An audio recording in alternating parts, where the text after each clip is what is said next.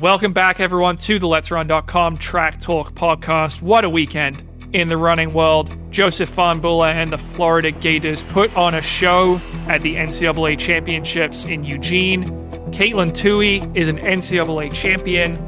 Nico Young is not. Had something to do with the sixth and seventh year senior finishing in front of him.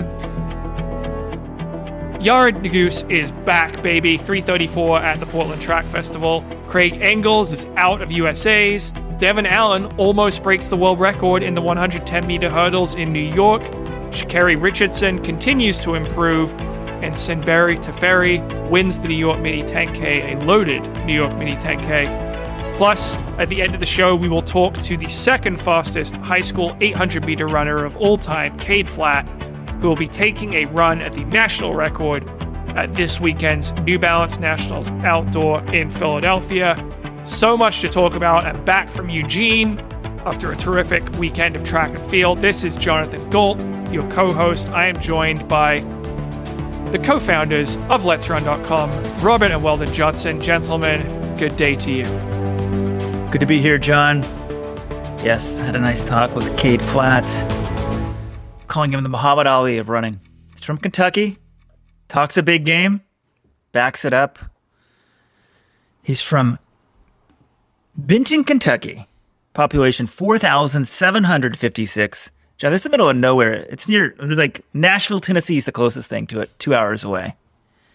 And if you're wondering if you want to listen, guys, how about the fact that he says sometimes he only runs three miles per week? That's pretty crazy. And he reveals he's doing the USATF Senior Nationals because he wants people in Benton to see him on TV. He's like, they don't have a lot of role models around here, a lot of people on TV. So, Senior Nationals, no under 20s for him. He's hoping to make the final. Wow, that would be pretty awesome. But he's what? He's run 146.5? I mean, it's not inconceivable that he could make the final. The US yeah, it's it's it's possible. Did you ask him about being 19 years old, Weldon, since we all obsess about the ages? Oh my gosh, I wasn't gonna go there. Before we started talking, I was like, people are slandering you. Like, how old are you? And he's like, I just turned 19. He turned 19, I think, in May. So totally acceptable. Like my daughter's gonna be 19 of May for senior year. What do you mean totally acceptable? He's a year older than mo- most of his classmates, Weldon. You just act like this is normal. John, it's not. John, any kid who's born in September is going to turn 19 in September, October, November. Like, let, us get over it. If you're born in May, you're either the youngest kid or the oldest kid, one of the oldest kids in your class. So, I mean, I didn't go to high school with anyone who turned 19 in May, May of their senior year, but that's just me. I mean, I, look, I don't want to discredit the kid's achievements. It's awesome. Oh. I, I like watching him run, but I was just curious, like, is that just the grade he was put in, or is he held back or something? I, am just curious how these wow. things happen. Wow. So it's okay to go after a male 19 year old high schooler, but if we say anything about a female, John, cancel, cancel, cancel. What do you mean? We mentioned Natalie Cook is a year old. They're, they're both a year old for their grade, and I just kind of wanted to know how it happened. I'm not, I don't have an issue with it. He's totally fine to compete. He's a huge talent. I'm just always interested how those sort of things happen. Let the voice of sanity come in here, folks. This is Robert Johnson, former star collegiate distance coach. If you're new, if you're a high schooler just joining, I used to coach and dominate the NCAA for 10 years. I can coach you this summer. Go to let'srun.com slash coaching. This, what y'all have already said though, confirms to me. I'm like, why aren't people, I love the 800. It's my favorite event to watch in track and field. But I'm like, Let's Run Nation doesn't get as much into the 800 meter runners. And I kind of had this theory, and it's been confirmed by what y'all have already said, that I'm like, well, it's not really distance running. Most people view the 800 as talent. They falsely think that long distance running isn't talent, it's about hard work. I mean, it takes hard work to be good distance running, but it's also talent. But when I hear he runs three miles a week, I'm like, yep, that's not fathomable to most like let's runners banging out their mileage. Anyways, we'll also talk about Jonathan Gault's most liked tweet ever, I think. It's getting tons and tons of. Not close to it. Not even close. Got hundreds of hearts on it. But yet people are calling for the cancellation of Jonathan Gault. All of that and more on this podcast. We want to hear from you. Unlike Facebook, unlike Twitter, seriously, people, if you've got some a problem with something on the message board, if you're a pro, hey, pick up the phone, 844-538-7786. If you're a fan, text us, call us. We want to hear from you. And if you love this podcast, you'll love our second podcast each week even more. The Friday 15 is available to our the members of our supporters club. Join today, letsrun.com slash subscribe. Speaking of the supporters club, just check the voicemail. We got an appropriate voicemail from the fake Josh Kerr. Here it is. Of course, the fake Josh Kerr is a supporters club member. If you're listening to the podcast too, stop being so cheap and pay the boys for the quality podcast they make. And of course, Jonathan Gault hates Scottish people and Northerners. That's no surprise to me. He probably wanted Hadrian to build that wall just north of Watford. What, what's surprising though is that Jonathan hates the Queen. What? I thought he would have been a guy that had a collection of Queen hats or something, you know, a top five hats that Lizzie wore at Ascot. That was surprising to me. And that's for you, Malcolm Gladwell. You're obviously a hobby jogger that's never won a championship race in his life. Anyway, boys, talk to you soon. See you in Eugene. Cheers. All right, that was awesome. I can't wait wait to meet the fake Josh Kerr. And clearly there there are some great British references there. So it tells me either he might might maybe he's English and he's got a great fake Scot- Scottish accent, or maybe he's actually Scot. I don't know, but he he knows his UK culture quite well, and I can't wait to buy him a beer in Eugene. Is he going to be in Eugene? John, he's got to be Scottish. I've always figured he's really Scottish, no? I, I mean, the, the accent's so good that I kind of think he is, but I I don't know. Maybe it's just a really good accent.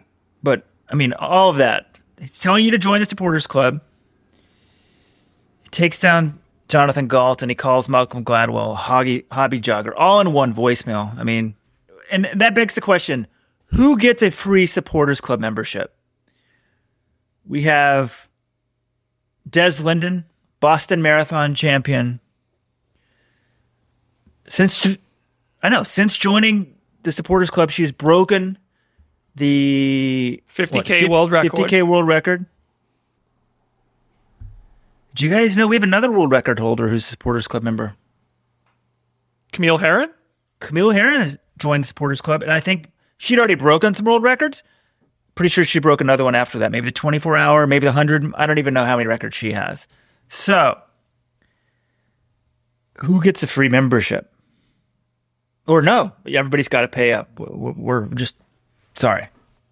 I think if you win a global gold, you should get a free membership just for that one year. Like, if Kipchoge wins Worlds this year, maybe we send him a free 159.40 T-shirt. I don't remember sending Camille Herron's shirt out. By the way, Camille, please fill out the forms to get your free shirt. But can I talk about something? Y'all, y'all mentioned something about how he brought down Malcolm Gladwell, and that reminded me of something I never brought up on the podcast. We were talking a few weeks ago about Gladwell, who was analyzing Nick Willis versus Matthew Centrowitz. He said Matthew Centrowitz did not belong in the same league as Nick Willis. And we, Jonathan and I wrote an article saying that wasn't true, blah, blah, blah.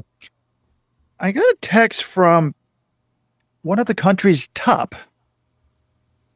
middle distance coaches, and they made a very interesting point. And they said if Nick Willis was an American, his career would not be as, as long as it was as it was for New Zealand. And he's like basically Nick had the you know people use the term white privilege. He had the Kiwi privilege of all he needed to do was hit the standard. He knew he was in worlds. He didn't have to get ready for USA's. There was nothing that he really had to hit hard early in the year to make sure that he was on a team. He was always on the team and could just peak for that one race. So interesting take, I thought. Yeah, you can say that, but also, you know, we said he only won one like big, massively significant race in his career, which was the Commonwealth Games in 2006. I think he also would have won a pile of U.S. championships, and uh, it depends how you value that as like a big race. But Centro won what 2011, 2013, 2015, 2016, 2018. He won five U.S. championships outdoors. I think if Nick Willis is in those races, Centro probably has fewer titles. Nick Willis wins a few of those. I actually pulled up the tweet from June 2nd from this top coach. Centro v. Willis. First of all, Willis made teams by simply getting a standard. His path to the championship was remarkably easier. Secondly, in Rio, Centro made the entire world run his race in the moment it counted. He forced other guys to abandon their best chances to win. There is no comparing the two. Gold is everything. Willis would certainly not have had the longevity if he were an American. All right, shall we move to more timely topics? We just had a terrific NCAA championships in Eugene. Got back from four days of fantastic track and field. Want to ask you guys, you know, now that we've had a few days to breathe and absorb it, what are the big takeaways? What are you going to remember a few years from now about the 2022 NCAA championships? That's a good way to think of it. I think if we're going to remember two things, maybe one, to be honest. Long lasting, Katelyn Tuohy's an NCAA champion and this young woman was absolutely amazing in high school, the greatest high school cross country runner in U.S. history. How many NXN titles did she win? Three. And people were talking about her in ninth grade. I think she won a state title in eighth grade. And, uh, you know, I'd seen it with Mary Cain and Elise Cran and uh, Alexa Efraimson and all, Sarah Baxter. I was like, nope, I'm not going to get on the hype train. Let's wait till she's PRing at 18 or 19. Has a tough freshman year, and All American in cross country, but doesn't make the outdoor meet, and has now arrived, fulfilled the potential. Absolutely amazing, inspiring. And I think some people misunderstand like the moment she wins, people put up a tweet I mean, p- pull up a message board thread that I started two or three years ago when she was in high school. I said, "Who's a bigger prospect, Nico Young or Katelyn Tuohy?" And people are like, "I'm tired of Rojo saying don't talk about this." I'm not talking about it because I didn't want her to be good. I wanted her to be good, but I just like we should not put false expectations on these people. Let them enjoy their youth and see if they still have this talent later in life. So I'm thrilled by it. I just think it's amazing. And that was really cool. My other big takeaway, though, is super seniors matter. Age matters. The NCAA made a colossal mistake in giving everybody an extra COVID year. I mean, how many of these NCAA champions were 24, 25 years of age in their sixth and seventh years of college? It's just, it's kind of unfair to the younger people. And the story that's not being told is all of the high college, high school seniors that aren't getting scholarships because all the money's going to the people going to the extra year of college. So, Robert, the point on the super seniors is interesting. I agree with you, Tuohy. I think that's one of the major takeaways that she wins the NCAA title as a true sophomore. Really impressive run by her. She's had a great season, leads the NCAA in the 1500 and the 5000. Now she's the champ. But I feel like a lot of these guys would have, uh, men and women, because it was both men and women who were winning these titles, would have been in the NCAA anyway. Because Mo, like, let's run through them. Moad Zahafi, he needed to get like a waiver. He did five years of college in Morocco, and he just needed to get a waiver to even come to compete in the NCAA. Somehow he got that at Texas Tech. He did one year, and now he's out of eligibility. Joe Waskom of Washington, this is his third year in college. He won the 1500. You know, he would have been here anyway. Ahmed Jaziri is from Tunisia. He's 24 like um, a lot of these athletes are international athletes who generally are allowed to compete a little longer anyway. Like Sinta Vissa, the 1500 champ from Ole Miss, 25. Another international athlete from Italy, Mercy Chelangat, 24 from Alabama. But maybe some of them got an extra year. The one athlete who it really did benefit was Olin Hacker, who is a seventh year senior. He's 25 years old at Wisconsin.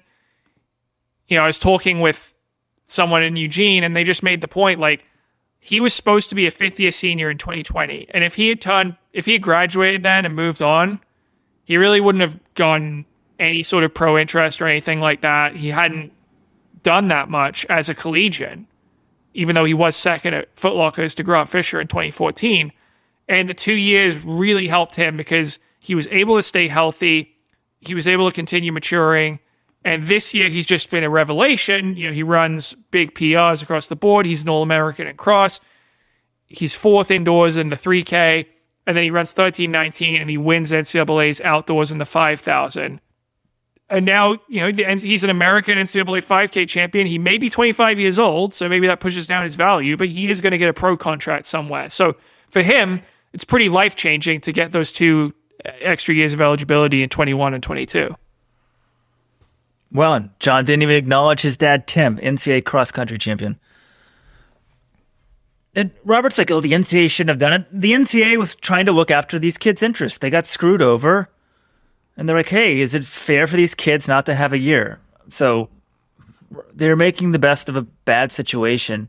One thing I had not thought about was how it impacts high schoolers coming out. There aren't as many scholarships available. So the high school kids who also got completely screwed over in high school had to probably, you know, it's not like that you could take a high school year off. You're doing high school remotely and now you're a pretty good runner and there's less scholarships available. That's my main point. I'm happy for Owen, Owen Hacker. I, I, these people that don't use all their eligibility, hey man, if I'm in college, I'm using it all. Kudos to him. I'm not. I mean, I guess I am sort of di- taking a little bit away from the win, but my main point is the high schoolers they got screwed, and you made a great point, Weldon. They got two years. If you're a junior in high school, you missed. Some of these kids missed their junior and senior years of high school then they tried to run in college, and sorry, there's no scholarships available. So, I mean, it's just tough. I feel for them. Yeah, no, it's an unfortunate situation for the high schoolers, certainly. But I also think the people who just point and say, like, these kids are overage, they shouldn't be able to compete in the NCAA. The NCAA is not, okay, I think there is a hard age limit at 26, unless you have totally extenuating circumstances. But the NCAA is not an age group competition. It is a collegiate competition if you're in college. There has been athletes who are 23 or 24 winning titles for a long time. We hear this every time a BYU athlete, like Connor Mantz, people are complaining about that. Look, they're competing within the rules. I don't have an issue with it. And does that mean that a 22 year old fourth year senior, you know, someone who goes through the Ivy League, right? Are they going to be at a little bit of a disadvantage here? Yeah, maybe, but sorry, that's like if you wanted to, to take a fifth year, go somewhere that allows red shirts, that sort of thing, or take they'll take a grad year somewhere. That's just kind of how the NCAA system operates. I'm not gonna. I think it's worth noting because it was a trend this year. We saw a lot of 23, 24, even 25 year olds winning titles, but I'm not going to lose. My, I'm not going to go crazy about it. I'm just going to say, hey, it's kind of an interesting trend, but they're competing within the rules. And one thing you didn't mention, Robert, in terms of big storylines, I mean, I view this as the Joseph Fahnbulleh weekend. I feel like we're going to remember that. Now, he was already an NCAA champ. He was already fifth at the Olympics last year, but winning the 100 meters kind of changed how I thought of him. I always was like, that guy doesn't start quickly enough to be a world class 100 meter guy. You know, we know what he can do in the 200 but he has a little bit more room to st- get up to speed. But I always thought that start was going to hold him back, and he beat a very strong 100 meter field. Now, granted, the time, surprisingly, no one in that final broke 10 seconds, which I thought with the likes of Favour Ashe, especially Micah Williams, who had an awful final. I don't know what happened to that guy. He was the red hot favorite and really struggled. But Fahnbulleh just walked down the best guys in the in the NCAA in the 100 meters. I called it the first sit and kick 100 meter final because he was dead lost coming out of the blocks, yet he catches them all by the line. And Mike Holloway, his coach, said that he has the greatest top end speed he's ever seen. This is coming from Mike Holloway, one of the greatest coaches in the world. So I thought that was a big deal. And he's still only 21 years old. He's still improving. So that to me, Fahnbulleh winning the 100 and then coming back and running 19.8 to win the 200, that was a big takeaway for me. I didn't know Coach Holloway said that, but I was I was I was going to pose the question: Is Fahnbulleh does he have the fastest top end speed of anyone ever in the world? I don't know enough about sprints, so maybe your top end sprint is actually you know like seventy meters into hundred or whenever it is. But any sprint experts want to know? Please send me that. Or does he just it takes him so long to get going?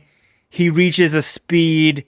It's not as fast as someone's speed older earlier in the race, but he can just hold it because he's like a tank, and it takes a while for him actually to slow down too. Because once you get a body of mass like that going, it keeps going.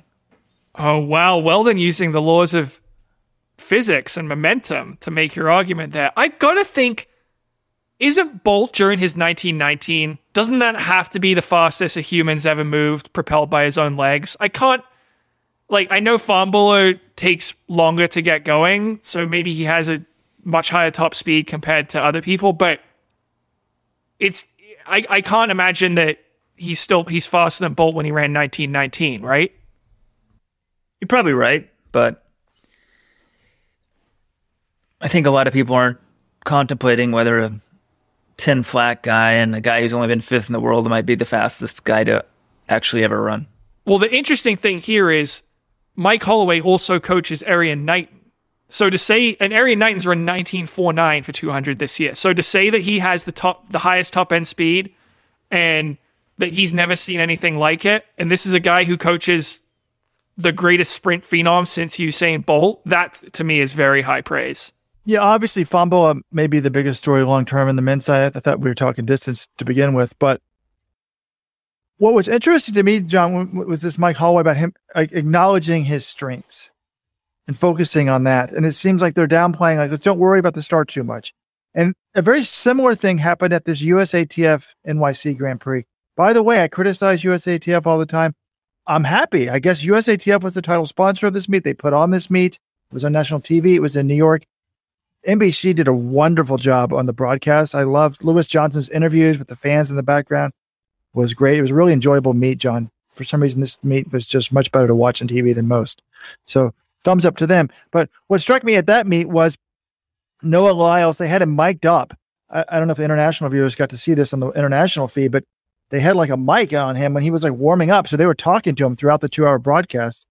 And they said, you know, what did you think about running the 100? And he's like, I, I was working on my start. And I talked to some experts and we were working on this and that, but your body just goes back to what it wants to do, what it's most natural to do. And I just said, screw it. We're not going to worry about it anymore. We're just going to worry about the start in the 200 where I'm more comfortable. We're not going to run the one. It doesn't sound like he's even going to be running the 100. And I like this. It's like we're going to focus on our strengths, kind of.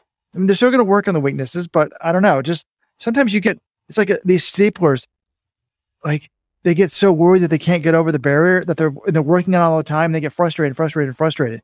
And I was reading, by the way, in the Portland Track Festival this week, um, who's the BT uh, Courtney Frerichs. She didn't have a good one. She fell in the last water jump. But someone someone in the comments on the message board was saying, yeah, she was really frustrated warming up. I could see her trying to hurdle. She was struggling, and you get you start focusing on your weaknesses, and sometimes I think it can really go against you. So Fahnbulleh is like, if, if the coach says to you, "Hey, man, you're the fastest guy ever," right, that I've ever seen. This is one of the best coaches in the world. That's going to give you confidence. If Noah Lyles, like, he wants to be a one, he wanted to be a one-two man and be the bolt. Maybe that's not in the cards. Just focus on the two. He's pretty damn good at the two. 1961 was good for him. Yeah, Robert, I don't know if you listened to our interview with Mike Holloway, but he basically said the same thing about Fahnbulleh. He said what was holding him back in the past is he was trying to be the best starter. He was worrying about that, and he's on social media. He sees people talking about his start, and I think that got in his head. And what they were able to do this year is just accept look, you're not going to be first out of the blocks. You're not going to be the best starter, but you have the best top end speed and if you can focus on getting up to that speed sooner, if you watch his race, you know, once he gets to 30 meters, he's really getting up close to his top speed. And they're saying, look, as long as you just don't get, if you're in touching distance 30 meters into the race, you're going to win because no one's going to be able to close like you. So that's really what they've done. And clearly it worked at NCAA's in the 100. The 200, he has even more room to run. And the only bummer for Fahnbulleh, he had the best anchor leg in that 4x1 relay as well. And he just got the baton a little bit too far behind USC. USC had a 400 guy, Johnny Blockberger, anchoring. And Fahnbulleh almost got him. It would have been an epic triple, but USC just held him off. I love that race because the USC guy, he knew that he got passed after the line. He wasn't sure if he got passed before the line. So he was you know, but he, I think as a 400 guy, he's not, there's no shame in getting walked down by Fahnbulleh. So he ended up being very happy. Um, the other big storyline, obviously, if we're going to talk the whole meet, I mean, Abby Steiner, how incredible was she? 10 9 in the, in the 100 prelims, only runs 1108, which, hey, not bad, but third in the 100. But then comes back 2180, which is NCAA record by a ton. Just destroys the field. That's fast enough. I mean, that's faster than when Gabby Thomas ran to win the Olympic bronze medal last year, 2183. And then that four by four split, like visually, I think she was on the second or third leg. Third leg must have been the third leg. I know the other people in front of her did not run that fast, but that was maybe visually the greatest. Like, well, I guess when was it to win the title, John? The big. Oh, the well, there was there was two epic four by fours. There was Raevyn Rogers in 2017 for the Triple Crown, and then there was Kendall Ellis in 2018 running down Purdue from either further behind to win the so national title in the final race at the old Hayward Field. So there are some pretty epic recent. I probably 4x4s. should not say it's greater than that without comparing the three. Maybe put all three on and run them at once. But she was in fourth place, probably about 20 meters back. It was incredible. And she's split, she's, she's regularly splitting 48s. So I'm, I'm trying to think like, have we ever, and it, I don't want to do hyperbole, but has there ever been a woman in the history of the world that can run a 100 that fast, a 200 that fast, and a 400 that fast? I mean, the one person I'm thinking of here is Allison Felix, Robert, and maybe it's blasphemy, but Allison Felix was world class in all four, all three of those events, and Abby Steiner certainly is looking like that as well. I think probably as a pro, her future lies in the 200, 400, but she's running 10 9. It's not like she's chopped liver in the 100 either. Now, I'm not saying she's going to be as good as Allison Felix, but she's the one that comes to mind in terms of one who can do all three. It's interesting because, John, until this podcast, I don't know, I viewed her as a 100, 200 person because that's kind of more what she did. I guess she would do the 4x4s. She g- gets a lot of attention. It's unusual. You know, she's a white sprinter. And I was like, oh, she's a little more hype than substance, even though she was really good. And now I've completely come around. I mean, the time at NCAAs, and then I'm start thinking once Robert said anyone else, I'm going to immediately go to Allison Felix, and I'm like, wait, she's a 200, 400 runner who just happens to have good 100 meter speed. Like she's fast. She's Allison Felix. Not that she'll, uh, you know, necessarily ever have a career like Allison Felix, but that's the model for her. Allison Felix's 100 meter PB is 10.89. There's only two years in her life that Allison Felix actually broke 11 seconds 2008 and 2012. And the crazy thing about Allison Felix is, I mean, she's had such a long career. She's 36 now. She's run, these are world titles of 200, 25, 2005, 2007, 2009. That's all in the 200. Then 2015 in the 400. So she won three in the 200, John, one in the 400, and then Olympic gold in the, in the 200. Anyways, the women weren't as fast back then. Guess how many years Allison Felix has broken 22 seconds in the 200? This is her baby. Two. It's got to be more than that, John. Yeah, well, she was a three. Yeah, right. Three time global champion. It's probably Four four. time. I don't Four-time know. global champion. Four. Okay. Four time global champion. Okay, she did it and she did it six times. Six different years. Okay, that to me is not a very illuminating stat. That's kind of what I would expect. Like, I guess I didn't predict it, but so clearly I didn't expect it. But like that, okay, she broke it six separate years. She's had a long career. That's pretty. You want it to be ten? Like that's still pretty outstanding to do it six different years. I'm saying she's not doing it every year, so to run 21.8 is pretty darn good. Yes, of of course. And I think the Felix model is interesting because Steiner, I guess now if, if you view her as a 400 or 100 runner, really was sort of viewed as a 200 specialist. And it's kind of amazing that that was Allison's career until she took on the 400 sort of later in her career.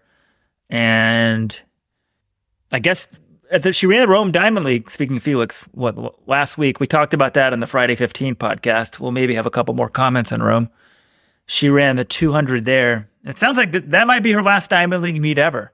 So maybe Worlds could be it for her. I mean, just retire at Worlds, but I, I don't, I didn't think that would be the case.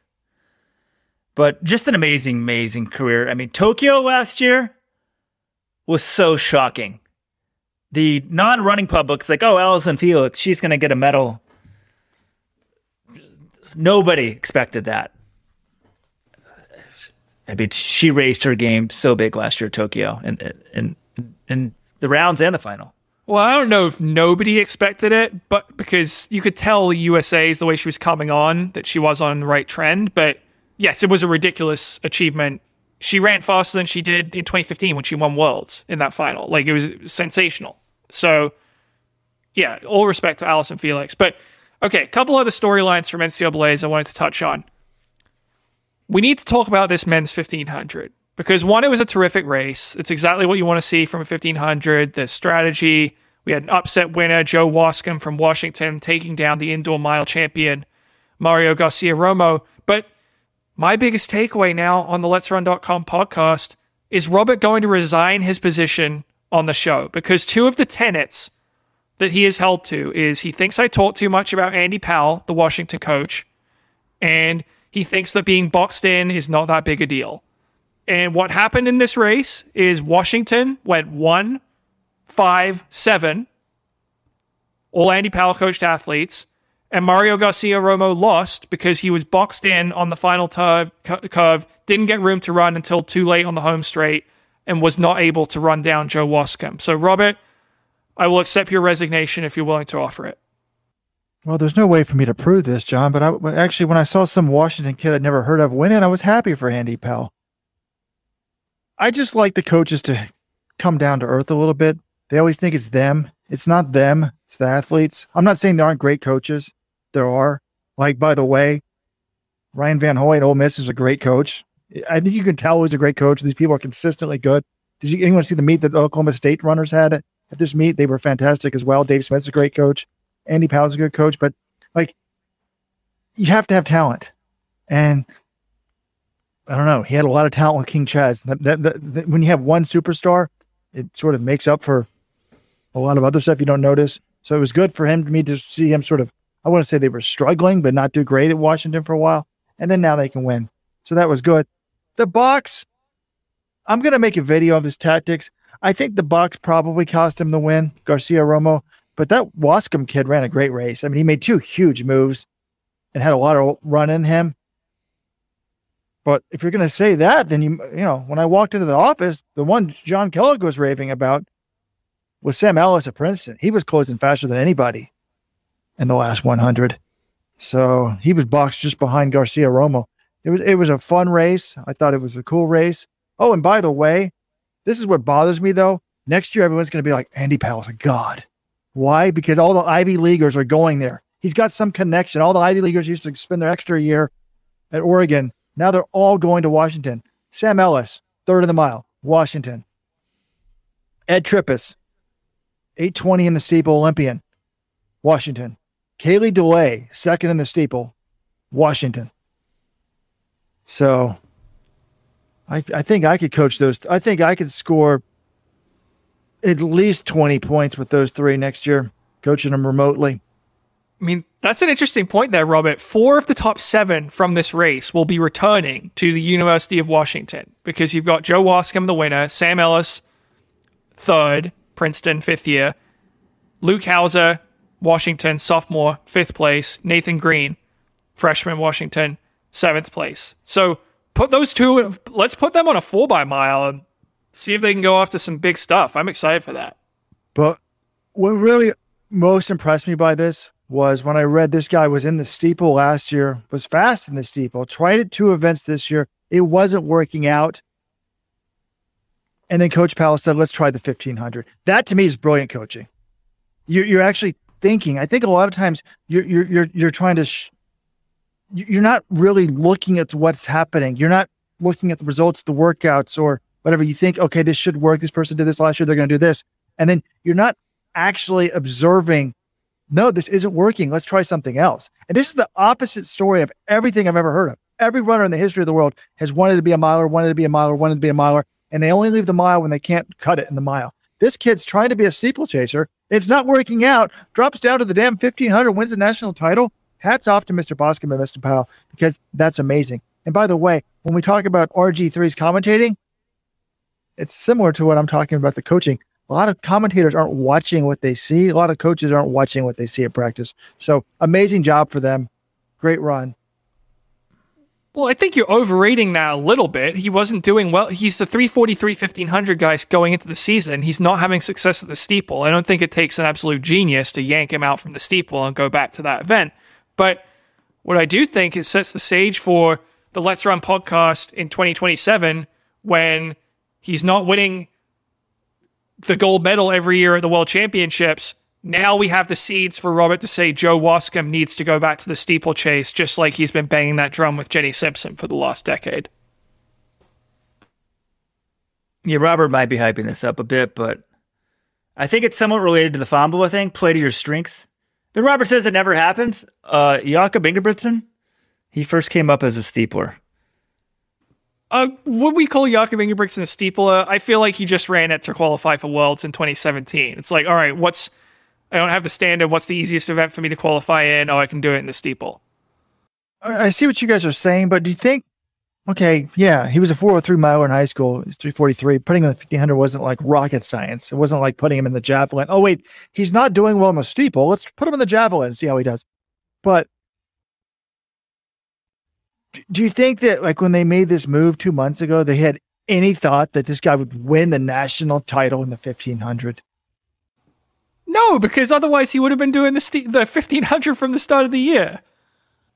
He like Robert, it's crazy. He was the third fastest guy by season's best on his team going into this meet. Now he did win the Pac-12 meet using a similar move, but yeah, I, I certainly I did. I don't think I even mentioned him in our preview, and maybe I should have mentioned the Pac-12 champ. But like the we, this was a crazy event. We had the NCAA record holder Eliud Kipsang bombs out in the first round uh, Asai from South Carolina, the Olympian who's run 334, we hyped up.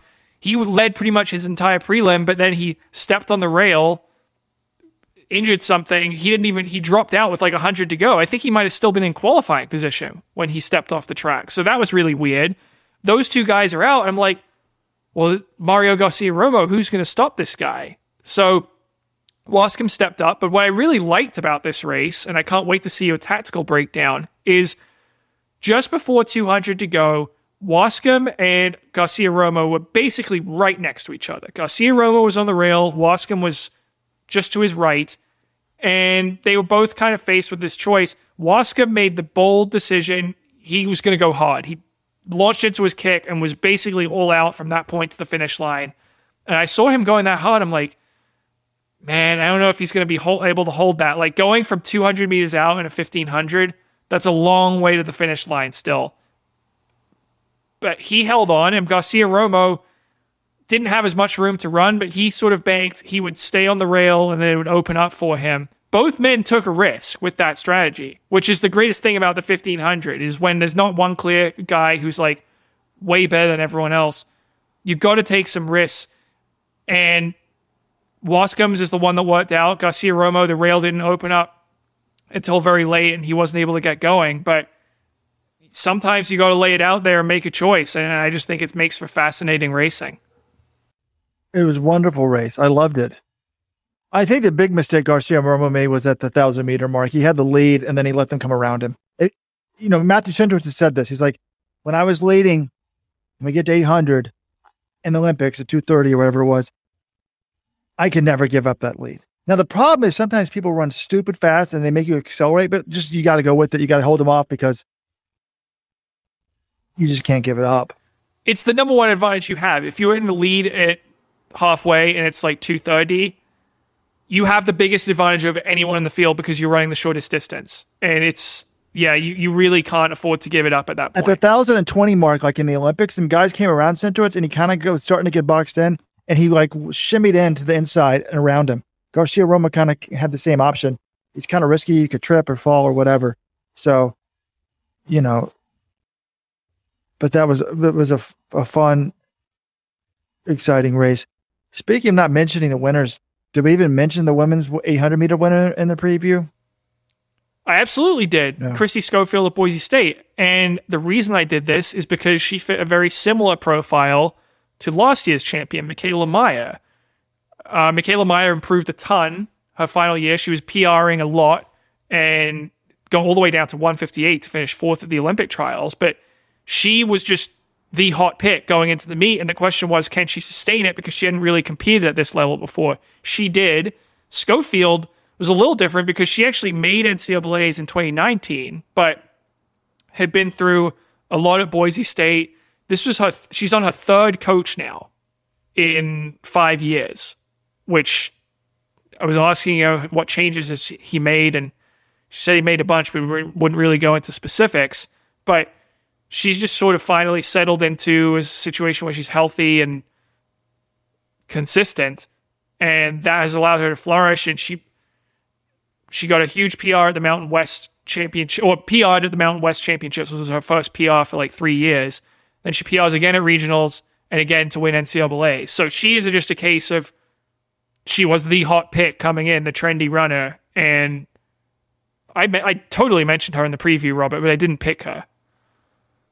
I just think it's a wonderful story. Like, stick with it. Don't give up on the dream. She doesn't break 205 for almost three years when she runs Mountain West, and now she's running, what was it, 201 flat to win it? Yeah. I mean, just 201 consistently. So, so cool to see that.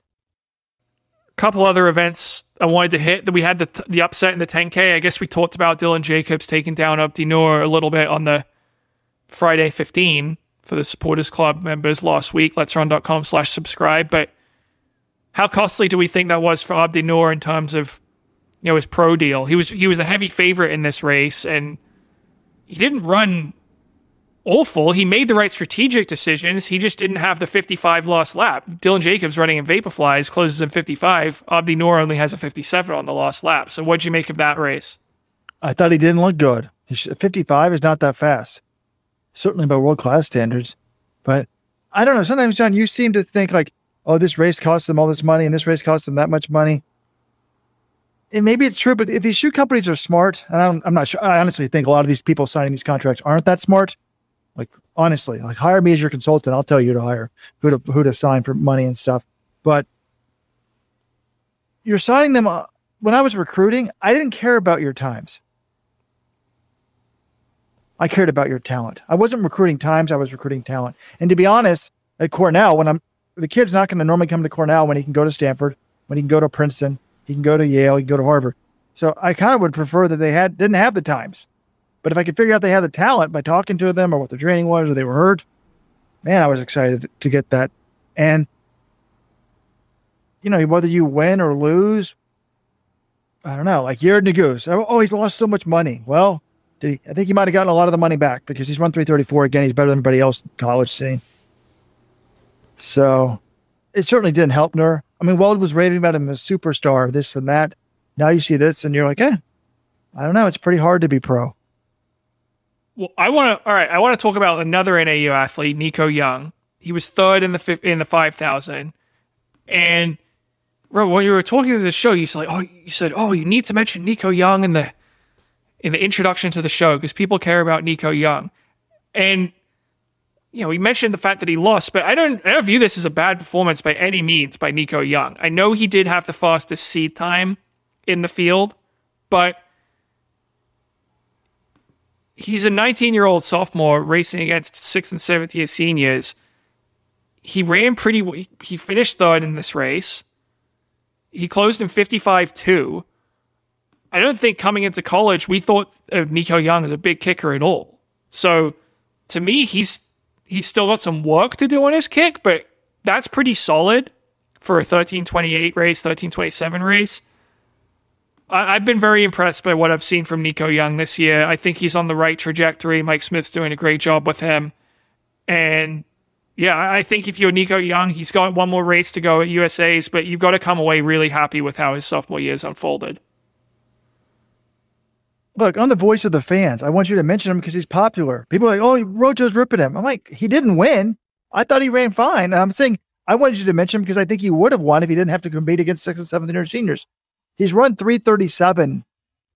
It's like a 355 mile. That's pretty good. He wasn't, he's never been known for having the best wheels. I think he's doing well. And I think we can get to this discussion in a second. Who's the better pro prospect, Nico Young or Katelyn Tuohy? I started this discussion. I think the moment the NXN ended when they were in high school, a lot of people are like, should, it's inappropriate time to be starting this. Maybe, but again, I'm starting it for the fan. I'm not trying to, I'm just thinking as a fan, who do you think has the better prospect?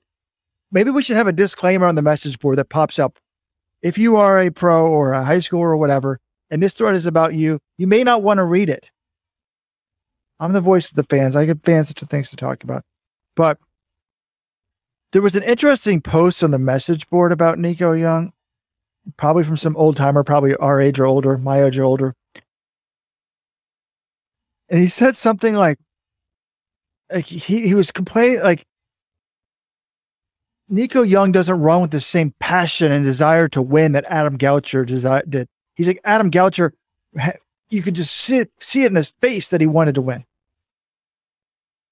And but he's like, but he has more talent than Adam Goucher. And I understand what they're talking about, but hey, I don't think Adam Goucher ever won a track title. You can't will yourself to win it. And what's interesting is wait, what do you mean Adam Goucher never won a track title? Of course he did. College and pros, he he won t- national titles. I stand corrected. I was getting him confused with Nathan Ritzenhein. Goucher won three NCAA titles in indoor 3,097, 98, 5,098. But Goucher was like Alan Webb. Like he ran to win. And, but the weird thing is, like, being a little bit more just calm or whatever, or just sticking to the process, kind of like a Nick Willis, you may have a longer career. You may have a better career.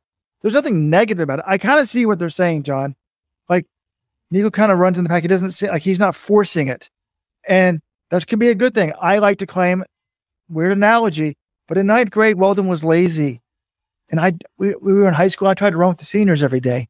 He was kind of just, well, I've only run two miles. I'll run three now. I'm like, oh, they're running six. I'm running six. And I got hurt. He didn't get hurt. But by being more relaxed, he gradually built up and then he became way better fourth in the country. So I think Nico Young is making appropriate steps. People want to see him going for broke. This guy wanted to see him going for broke, like 300 meters out, even if he finishes eighth. I think Nico Young knows his body pretty well. I think they're doing a good job with him. My question to you, though, Robert, same one from two years ago. Who do you have as better pro prospect right now, Tuohy or Young? I was going to try to come up with this elaborate, complicated answer. Like it depends on what you mean by pro prospect. Like most likely to make an Olympic team or like most likely to medal. And I was going to kind of say, I think it's easier to make the team on the women's side, but it's harder to medal. Like, but then I'm like, wait a minute. To be honest, in the events that these two people run right now, if they end up running the five and the 10, uh, there's not a lot of white Americans medaling in either one of these events. Please stop with that. Galen Rupp got a medal in 2012 Olympics. I mean, like, how blind do you have to be? He said not a lot, Weldon. Galen Rupp won one medal. Is there any other white American who's medaled in the 5K or 10K recently? And there's been one black American. I mean, like, w- like well, uh, Lagat and Chelimo, so that's two. And then, I mean, on the women's side, Emily Infeld, well, you want to go back to Goucher and Shalane Flanagan? I mean, if we're counting men and women, yeah. So Robert's Robert was wrong, actually. Yeah, I don't really know what point he's trying to make, but the point that I'm trying to make is he's trying to encourage them not that they can't do well because of the color of their skin. It's disgusting. I don't think what he's that's what he's trying to say. Robert's just trying to do the realities is it's very hard for an American. I guess uh, I no matter what said, color your skin is to right. medal in, in, either of those events. Even in the 1500, who's been medaling in the 1500? Well, yeah, just don't mention their skin color. It's just not necessary. Okay. Non East African genetics, should I say that? And yes, Kara Goucher and Shalane Flanagan medaled, but y'all do realize, and Brett and in Winfield. Okay. But y'all do realize that I think it's getting harder and harder on the women's side. You know, Brett Larner had an interesting piece last week in Japan comparing the number of women's world championship qualifiers they had on the women in the marathon to men. It's a lot less. And he's like, look, is this because Japan is a very much male dominated sexist society the women not doing as well, even though women historically have done better in the marathon in terms of medals. And I thought it was an interesting take. Africa, whether you guys want to admit it or not, was is still a very sexist place. Was much more sexist of a place 20 years ago than it is now. And I think as the, as the sexism goes down, you may see more African women coming up to the top. Well, I think for sure we see that in Kenya. And yes, there are sociological differences and maybe racial and genetic differences, but like you're not some geneticist. So like just going there all the time, it just, it's like unnecessary.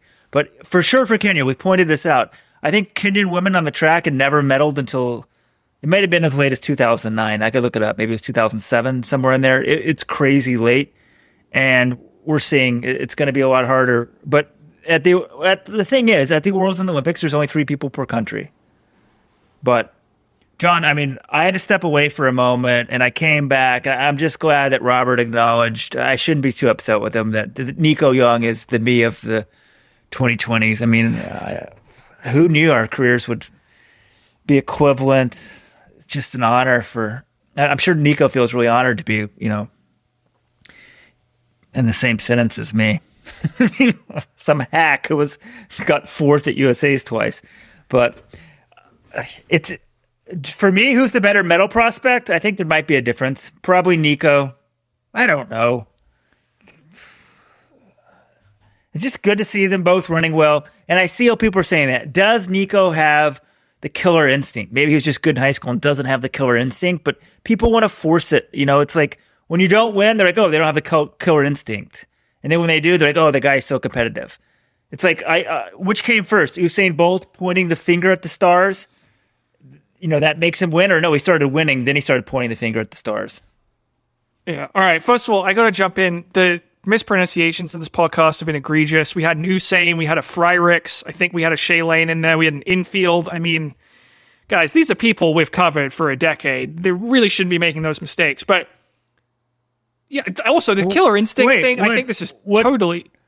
Did I just say something wrong? What name did I just say wrong? You said Usain Bolt. And you also said Emily Infield. Which is, what's her name? Emily Infeld. Okay. But Usain Bolt, I've said Usain Bolt for the last 10 years. You never felt to correct me in the podcast till what? two weeks ago. yeah, I just feel like it's important that we say his name right. But all right, first of all, this yeah, this killer instinct thing, I just think you guys are way overrating. Adam Goucher was good because he was ridiculously talented and he trained his ass off. The killer instinct thing, I mean, okay, maybe sometimes this might come into play. I, I don't hear anyone else complain like did Olin Hacker beat Nico Young because he had a better, he had more of a killer instinct? I haven't heard anyone complain about this thing with Nico Young. I I think this is vastly overrated here. If we want to rile up people a little more, I'll, I'll never forget. I think it was the Worlds in Moscow. Somebody came up and said, "Oh, that's the difference between Alberto's boys and Jerry's boys. Alberto's boys are running out there, running like they're expecting to medal. Jerry's are running like they're hoping to medal." Okay. I mean, Evan Jager in his championship finals ran out there to win. And like a lot of uh, Mohamed, you think he's just running to medal? And I don't know. I, actually, I feel like. The more I think about it, it might have been actually in relation to Jager at that race. Um, let me look up the results. Well, Jager also wasn't at the same level in 2013 as he was the rest of that decade. The rest of the decade, he could run for win to win. 2013, he wasn't going to win. So I think that maybe is a little unfair. Robert, we had this long diatribe, and somehow you never answered my original question: Is who do you think is the better pro prospect, Tuohy or, or Young? I'm better at playing devil's advocate, John. Why don't you tell me first, and then I'll respond. I'll tell you whether your logic is good or not. Oh, see, my logic is I just view them very, very similarly. I don't, I don't think one has a significant edge. I view their NCAA performances as basically the same. Tuohy relative to Young, probably has run a little faster in the 1500, 406 versus 337. But I think the big thing for me is, but neither of them are known as huge kickers, but they've both improved their kick through two years of college. And to me, the one that's going to have the most success is the one that can continue to kick down. You need to, to be a factor in the men's side, you need to be kicking in 53 seconds in these races. And if Nico Young can get to that place, he's going to be the more successful prospect. The women's side, I kind of feel like a kick isn't as important because of how the 50, the 5,000 and 10,000 has been run in recent years. But also it's just it's being run so quickly that it takes almost all the Americans out of it. So maybe I would say Young I give him a hair of an edge, but I think I view them as very very similar pro pros, pro, pro prospects. That's kind of where I am. I feel like I should say one definitely or the not. I mean, Katelyn Tuohy did lead the NCAA in the 1500. Nico Young didn't. But then I'm like, okay, how far off are their times from like being like competitive on the Diamond League? And sort of to be competitive, really competitive in the Diamond League, I don't know. If if Nico Young takes six seconds off his 1500 meter PB, he's running 331. That's competitive. What's Cole Hocker's PB? 331, basically. I mean, you're you're top seven in the in the Olympics. If you take six seconds off Tuohy's time, that's four flat.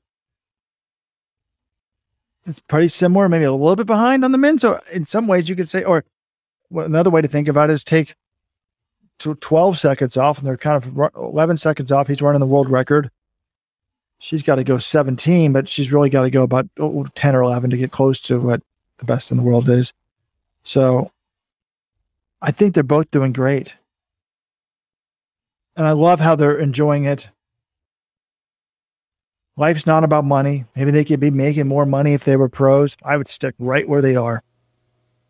Oh, I don't think they I don't think they'd make I mean they both get pro contracts if they went pro, but I think I don't see any reason for either of them to leave. They're both in good environments. They have a good team structure. Katelyn Tuohy was she kept saying the word fun all the time. She's like, How have you we were asking her, you know, you had a little bit of a rough introduction to college running, you had a lot of pressure and expectations, and she just said that the team, like she has fun with her teammates. This trip, they had five NC State women in the 5,000. She said it was the most fun she'd ever had in a trip to a meet.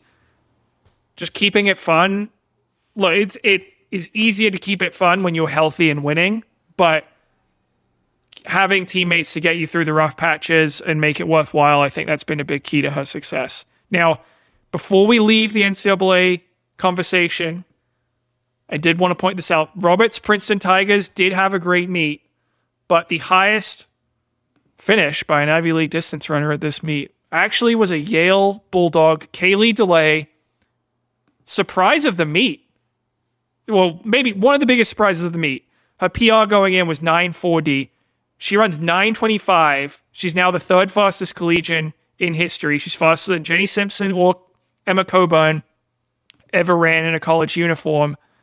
925 to finish second in the steeple behind Courtney Wayment's 916 collegiate record. And Courtney Wayman ran a fantastic race. I mean, that was that's the fastest time in the US this year. She deserves a ton of credit, but Weldon, I will give you this space to discuss Kayley DeLay, the hero of New Haven. Thank you, John. Thank you. I had to step away. Hope you guys did do this without me. I mean, wow. But seriously, I mean, this website's motto is where your dreams become reality. We're all about the breakthrough. Now, granted, she was 10th at NCAA Cross, so she's got a good pedigree. But I watched the prelims. She made the final on time. She ran 943.86. And then in the final, I don't know what it was. This was like her Frank Shorter moment, another Yale gold and Olympic gold and silver medalist in the marathon. And it's pouring rain. I don't know if this distracted her or what, but Courtney takes off and Kayley's the one who sort of goes with her. And next thing you know, 925.08. No, I guess without court in front, she never runs that time. But the NCAA record was 924.41 coming in. I mean, as you said, John, this is the number three time ever. This is crazy where your dreams become reality stuff. And I'm, I'm glad you mentioned it also because I know there's Yaleys who listen to this podcast. I had a, I mean, I, have never met Katie. I, I, had a hurdler email me offering to help me. Kayley. What? Her name's Kayley. I said Kayley. No, you said Katie. No, I didn't. We'll replay. Yes, you said you Katie. Did. You said Katie for the record. I didn't. We have the audio. okay. Well, you won't like the receipts, Weldon, when you listen to it back. But Kayley DeLay anyway, I got an email from the Yale track coach. Final results from the NCAA track and field championships. Like, what? That's all we get? It needs to be big headline. Kayley DeLay second at NCAAs. Oh my MG. Like, this is like the same email we get when we got last at the HEPS on the men's side. It's like, you know, HEPS, I don't know if we even got an email. It might be like heptagonal results or Ivy League championship results. Like, this needs to be celebrated. Like, great job to her. Boola Boola. Keep it up. One of my, I, I, the Yale men's team hasn't won the Ivy League cross country title since the 40s. It's got to be the longest streak of futility. Come on, guys. You can do it. You can do it. All right. I did want to pay tribute here to Courtney Wayment because she ran a terrific race, smashed the NCAA record, even though it was pouring rain in the middle of that race. 916, fastest time in the US this year. Now, given that the other two American steeple stars, Emma Coburn and Courtney Frerichs, Coburn ran 918 at pre, Frerichs ran 920, and then Frerichs also ran the Portland Track Festival over the weekend. That one, it was totally pouring during the race, it was horrible conditions. She also fell in the water jump. She got beat and ran 935. But do you give Wayment any chance of beating those two women at USA's? Or do you think there's still a gap between Frerichs and Coburn and everyone else? Yes, there's a gap. Emma Coburn ran a really good 1500 for her at Portland Track Festival. It's a five fast, about five seconds faster than she ran like a few weeks before. So I think she's rounding into form. She has the obviously the pedigree in the steeple, so I expect her to be at another level. But could Wayment run like a 910 and contend? Possibly. I don't have a lot of confidence in Frerichs right now. I think she could get beat. Look, I talked to Frerichs at pre. She's struggling with anemia, celiac disease. Wayment could maybe beat her. I'm not guaranteeing that because Frerichs is, is extremely talented, extremely tough. But she's not beating Coburn. This was an A plus race to get to 915. Coburn's B race is 915. Yeah, But- I see it the same way as you guys. I, I I've been doing this a little bit more, a little more research here. I got to go with Nico Young still being the better pro prospect, despite what Weldon says. Weldon thinks that 19 is the normal age of a high school senior. Nico Young, do you guys realize he is still 19 years of age? He was born on July 27th, 2002. Weldon and I were born on July 24th. We were 19 when we started college. He's 19 starting his sophomore year of college. He's very young. He looks, he actually looks young. Weldon was young. I think if you look young, you develop later. Look, Galen Rupp didn't have a kick at this age either. His kick became pretty damn good. So, anyways, so that's that. Clearing up old, old business. I've been showing y'all this napkin. My colleague, the great John Kellogg, came over. He often hears me during the podcast and we said, who else has this type of range as Abby Steiner? Well, he's got the answer. Greatest range in history, right here, folks. Because John's a man of the 80s. Marita Koch. Coach. How do you say her name, John? Coke. According to John, 10.83 in 100, 2171, and 4760. Okay, should we really be praising someone who is like the poster child of the East German doping regime, Robert? Just trying to be factual in this day and age of fake news and All right, let's move on to the USATF NYC Grand Prix, which was held on Sunday. I agree with you, Robert. I watched this meet. Credit to USATF for putting it on. We say we need more competitions in the big cities. I couldn't get a good look at the crowd. We need to talk to, if you were there, what was that crowd like? Suddenly, sound like they did get into it, but I couldn't tell if it was sold out or not. what it Sold out. Whoa, whoa, whoa, whoa, John, read out. I guess John's so busy like busy like looking up stats during the thing. For some reason, they'd come back from break and like show the crowd and the entire like right half of the of the stadium, which this stadium does not seat many people, is like mostly empty. And I'm like, they could just show the shot of the left hand side and make it look fuller, but no, my one takeaway, yeah, great job they put on the meet. We meet, meet meets in New York. Like there was an Omega event the night before. The athletes can do sponsorship stuff related to it for Noah Lyles. So it's good to have meets in New York. But like, let's run, Robert. We should put money to help get high school kids and buses to go to these meets, like track programs, like fill the meet, fill the stands with kids or something. Like this is New York City. There's all these great things putting on groups. If they, if they need Let's Run to be a part of that, like I don't know, I would put up a few thousand dollars to try to like bus kids to this meet or something. Like wh- why can't we also fill the stands? I, I guess maybe they're hoping there'll be a big walk up crowd and buy tickets, but it, it's kind of crazy that we can't get like I don't even know five thousand people to go to track meet in New York City or I don't three thousand. I have no idea what their numbers are. John, please stop him from spending thousands of my own dollars to bus kids in there. I'm going to get Max Siegel's dollars before I'm spending mine. I just looked it up. According to Wikipedia, Icahn Stadium is a 5,000 seat track and field multi-purpose facility located in Randall's Island. Ooh, if it was 5,000, man. I mean, there is a reason why this Diamond League was taken away from New York, right? And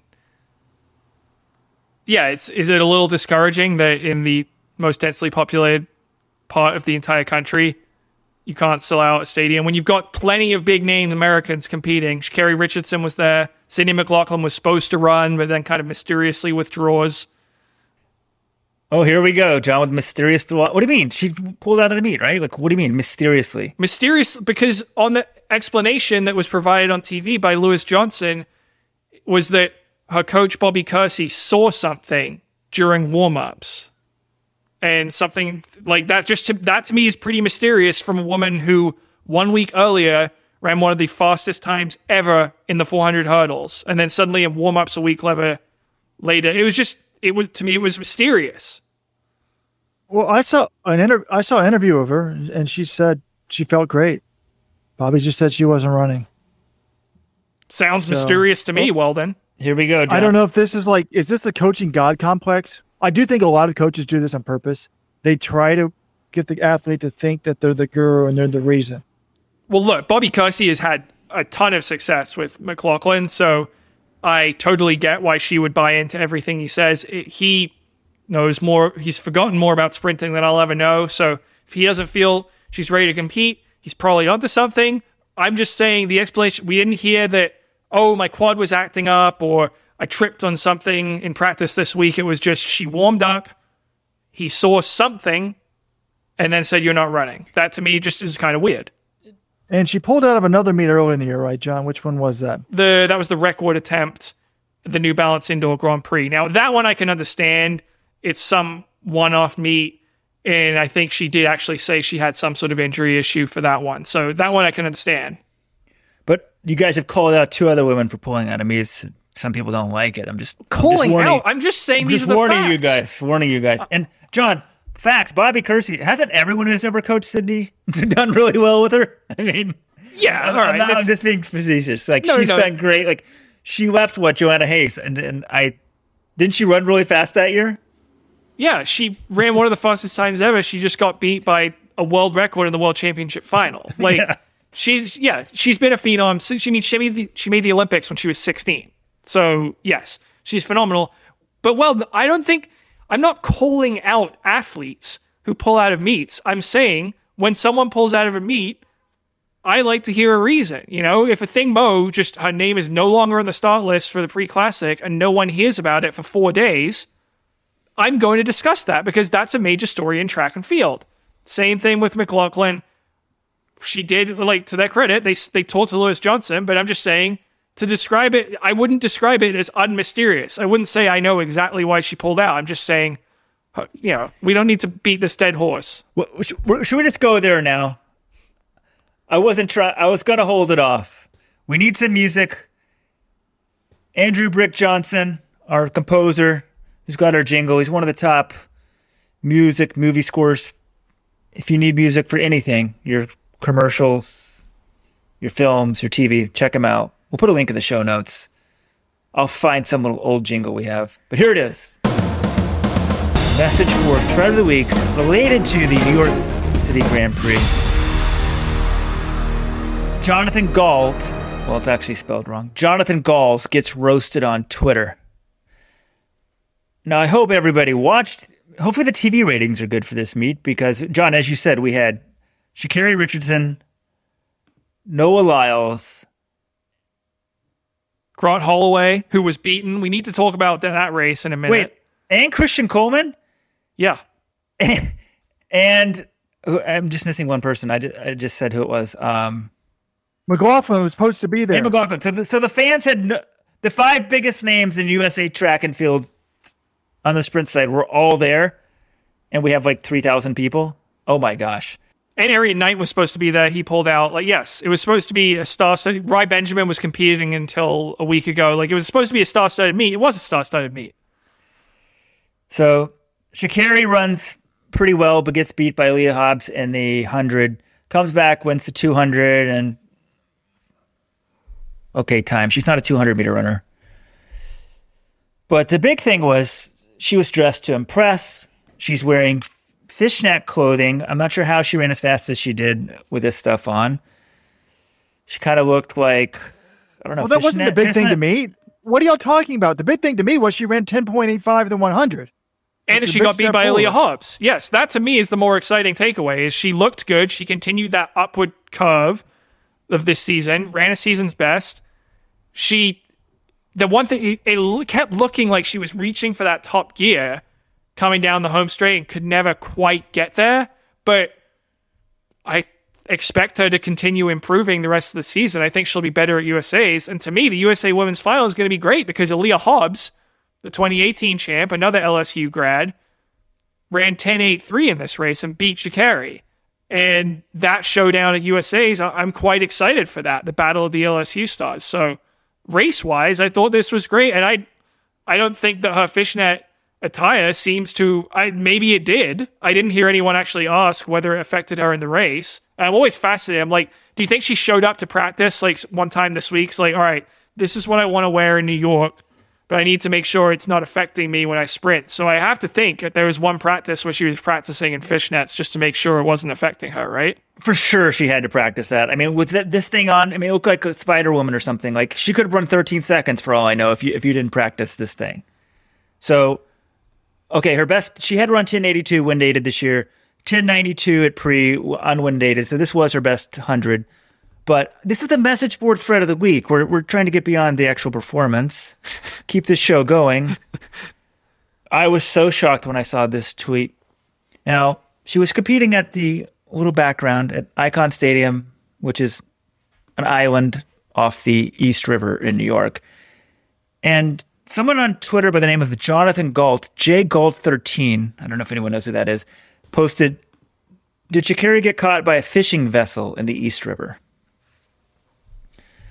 Now, everybody knows the number one rule is never comment on someone's looks. This is a new rule.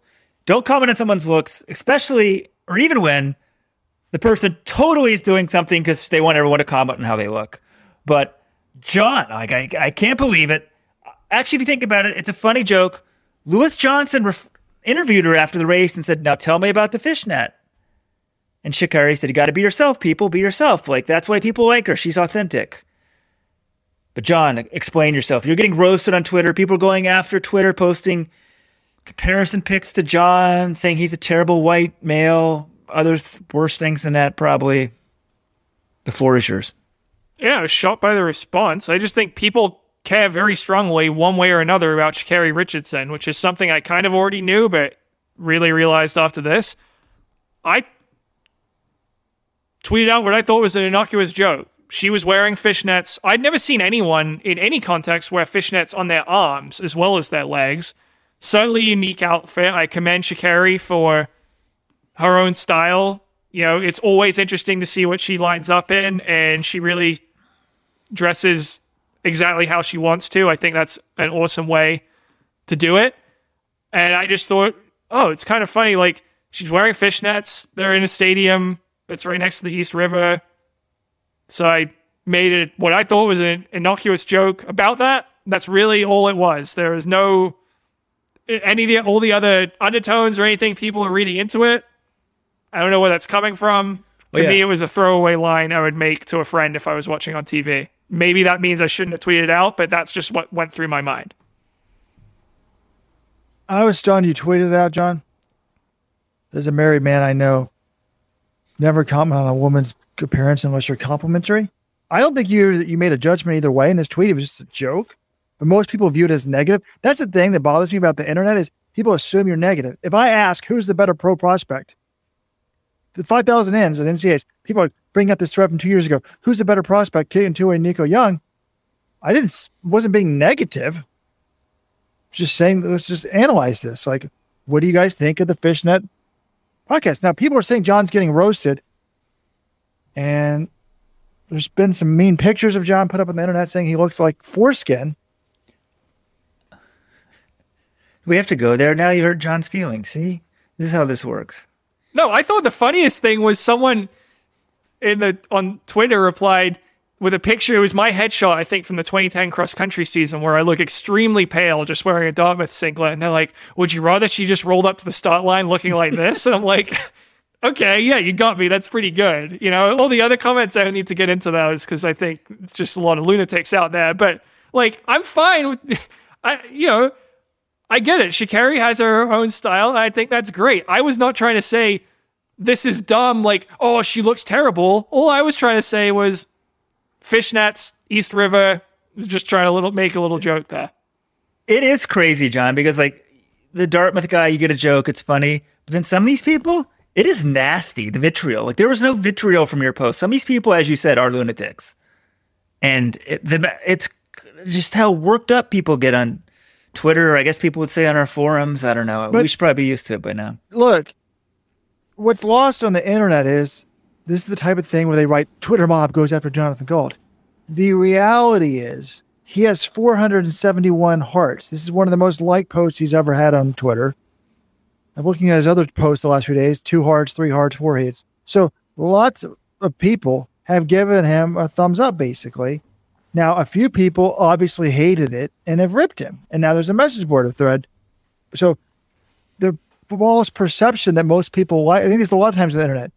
There's like, oh, the false perception that it's similar actually to the transphobia thing. Like, if you don't think that a, a biological man should be in women's sports, you're transphobic according to Twitter, and people go after and crucify you. J.K. Rowling gets ripped.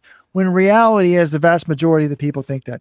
What I thought was interesting about this whole thing was this is the woman who is mad that she doesn't want people filming her when she's warming up at pre.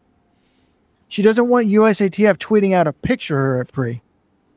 And yet she wears this to the start line of a race. She clearly wanted everyone to be focused on her there. And they were. The, you can hear the kids yelling. People want to know why do we write articles about where Sha'Carri? She's a draw. She's, you know, Cathal, our friend Let's Run, Cathal Denny, he's like, I've never seen someone with this much pull since Bolt. Now, she obviously doesn't have that much pull if they're getting 2,000 fans to the stadium, but the fans that are showing up are like me. They want to watch what she can do. Well, Robert, I think there's something, there's some nuance to this point. You say it's not that she doesn't want attention. I think clearly she wants attention, but she wants to be paid for that attention. What she took issue with at the pre classic is, I think, people filming her without her consent. I think she wants to see a piece of that. Or USATF, the USATF New York City Grand Prix, if they're going to be promoting her, I think she wants to be paid for them using her to promote this meet. And I don't know what the appearance fee structure is, but that to me seems like the issue that she was raising. Not that she's getting attention, but that she has the perception other people are profiting off her without her seeing some of the money. And this gets to the societal problem. If everybody takes every penny that's due them, then we're not going to have newspapers. We're not going to have the, the person in lane one makes a million dollars. The person in lane eight is in poverty. You know, like, it, honey, you're getting paid when you showed up at the Nike Prefontaine Classic. You're getting paid by Nike. Yeah. A lot of money. I, I mean, I assume it's pretty standard that the contract she signs to enter the meet or that they can use your likeness to promote the meet. I mean, if she wants to change the game, good luck to her. And you know, Robert earlier about Tuohy or Young, should they, could they go pro? I think the Saudi Golf is it Live Tour, Live Tour? What's the is there? What's the name of it? Live Tour? Oh, I don't even know how you pronounce it. Yeah, LIV, live, live, any of those. I think it was Rory McIlroy. I mean, money matters, but he said anytime you're doing something like solely for money, it's usually not a good thing. So just a little balance, I think everyone needs in their lives. Holy, holy crap, guys. We have breaking news here. Breaking news. Max Burgin You remember him? The Brit. He's, I think he's 20 years old now. 800 meter phenom. He has just run at the Paavo Nurmi Games in Finland. Yeah, he just turned 20 last month. How fast do you think he ran? 142.93. 143.22. 143.52. So not quite as high as you're expecting, but that's a world leader, and he's 20 years old. That to me is a that's pretty. that I feel like it's stop the presses right there. That's pretty crazy, right? Pretty crazy. Why? What did what did Donavan Brazier run at that age? Donavan Brazier ran 143.55 when he was 19, and we went. We totally freaked out about it. I don't know. I'm sorry. I thought a 20 year old Brit running 143 to set the world lead in the 800 would be pretty interesting. Apparently, you guys are just ho hum about it. John's just pumping up the pale white guys and jumping on the. Interesting. He only ran one race last year, John. So, because he, he got a lot of attention on Let's Run. I don't know when, maybe like the 145 back in 2019, because he would have been gosh, I can't do math. 17 then? But we probably should hype this up a bit more, John, but this is an American focused podcast. Well, yeah, some people would say, well, why would you hype up him? Emmanuel Wanyonyi ran 143 last year at World Juniors right after turning 17 years old. So, nope, there we go. You know, Blake. But then you have the question Kenyan ages. Some people th- think they're more suspect. I mean, look, we, have there are a lot of young talents. Noah Kibet was silver world indoors this year, and he was what 17. I think he's 18 now. So, but to me, that just that's a big step forward for Burgin. He ran 144 last year. 144 1 4. Yeah, it was his only race of the year. He won Ostrava and didn't race after that. That's pretty wild. But Jon Mulkeen, Statman John on Twitter, I think he had the best perspective of this. Is he said 143 52 for Max Burgin to win the 800 here in Turku. That puts him fourth on the British all-time list behind three random guys named Seb Coe, Steve Cram, and Peter Elliott, fastest by a Brit since 1990. That's pretty good to me. I mean, the 800's wide open this year. I guess the question now is how do he, how does he do in rounds? Because we we could look back a month from now, or you know, month and a half from now and be like, wow, how did we not see this coming? But I think the rounds, the age, it's there's still a lot of question marks. You know what he'll do at Worlds. Oh, absolutely. All right, back to this NYC Grand Prix. By the way, they should have had Sydney McLaughlin come on the broadcast. I mean, people want to know why the sport's not popular. You you hype this person coming up and then put her on the broadcast, do an interview while it was going on. But Christian Coleman ran well, first sub ten since his drug ban, which I thought was good. But the big news was that Devon Allen hurdles race. I mean, I, I was just so confused. Like, I kind of view Devon Allen as I shouldn't say this. He's been a podcast guest, but not a spare. But he's like fourth. He's always fourth and fifth, fifth in the one Olympics, fourth in the next, and he's just destroying Grant Holloway over the second, over the final third of that race. And then the time pops up. It made a little bit more sense then, but what a really good run. I thought there was a really interesting post on the message board about Grant Holloway saying they said his pro they said if Grant Holloway was short was shorter, he would run like 12.5 by now. He's just too fast and too too tall. Like as he gets going and the like he's on you think the 60 hurdles would be the hardest, but he's perfect at 60 hurdles. He never hits them. But then he gets they say he gets just going too fast and he gets too close to the hurdles later on and starts having to jump higher over them.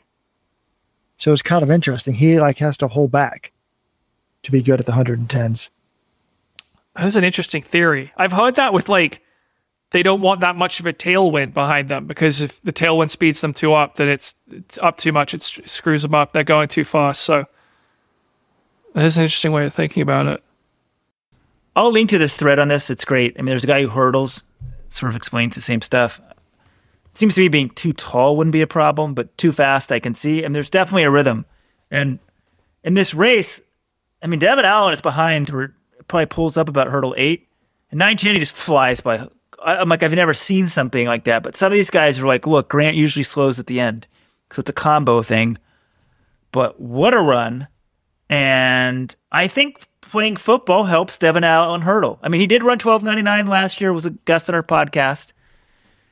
So we'll link to that if you want to hear a talk with Devon Allen, because then football was more of a remote concept. But signed by the Eagles, looks like a sort of a long shot to make the team. They, they need a punt returner and obviously maybe a last receiver. But the expectation I, I heard is that he for, very sure will make the practice squad. But it seems to me when he trains for f- football and he trains for track, that's the best combo. Although he did run twelve ninety nine last year, but he's like, yeah, uh, he's like, it, it's fine for me. It's what I'm used to. Like he was open to the possibility it might help him. And did you guys see?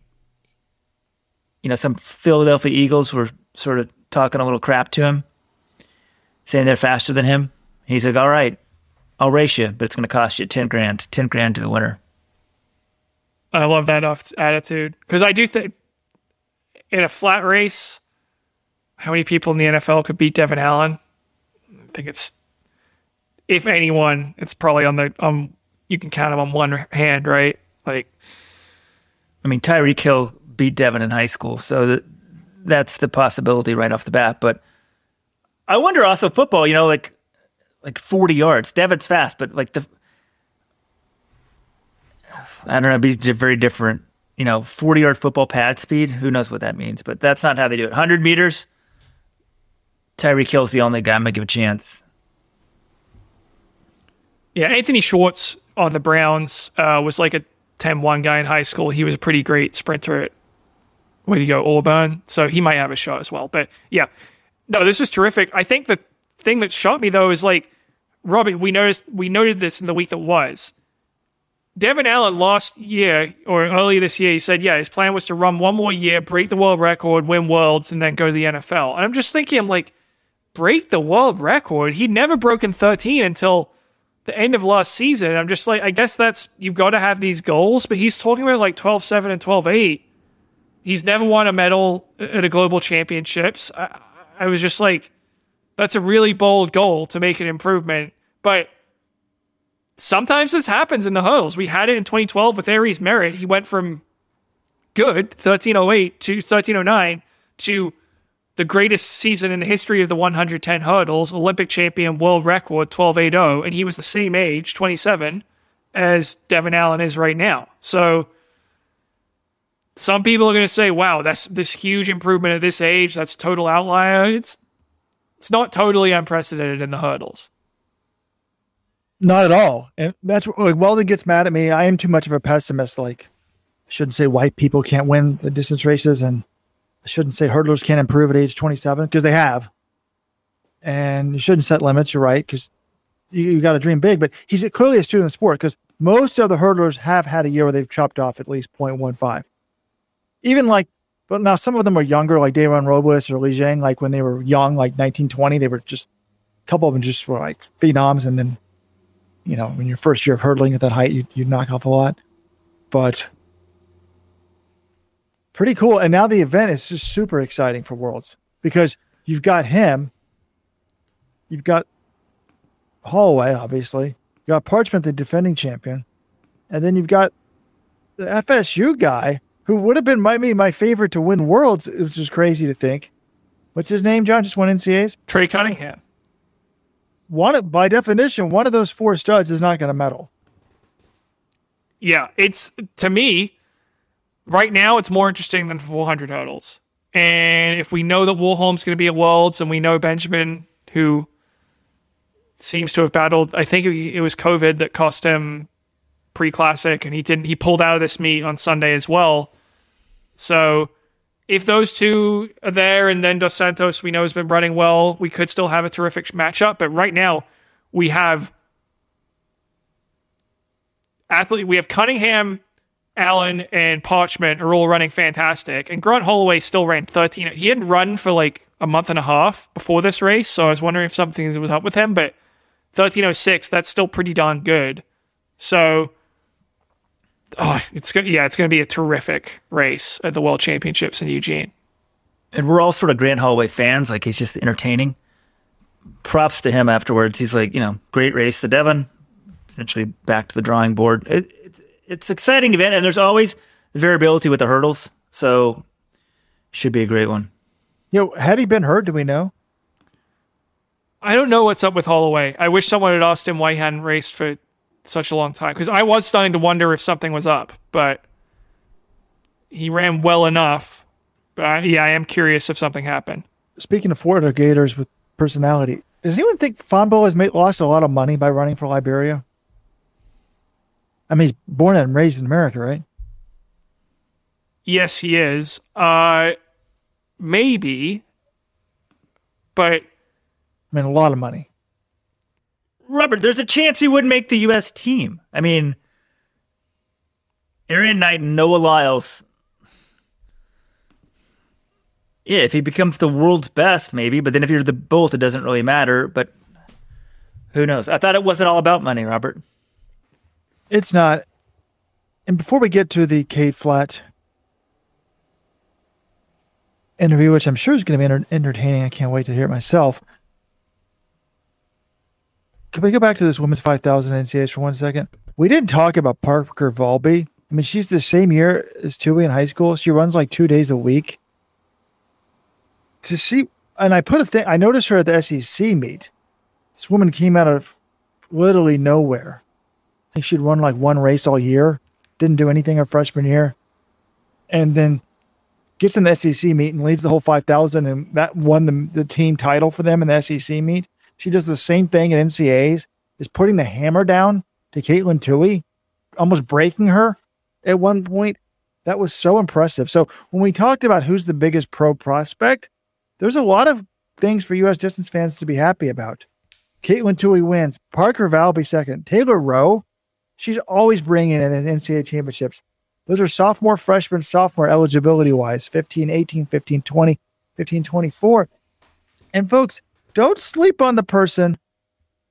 My guy, my source that's never wrong, the person that said, you know what, Grant Fisher isn't the best guy in Michigan in high school. It's a guy by the name of Donavan Brazier.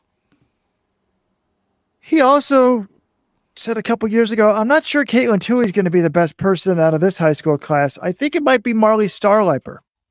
Well, she missed her freshman year at NC State. She's the same year as Tuohy in high school.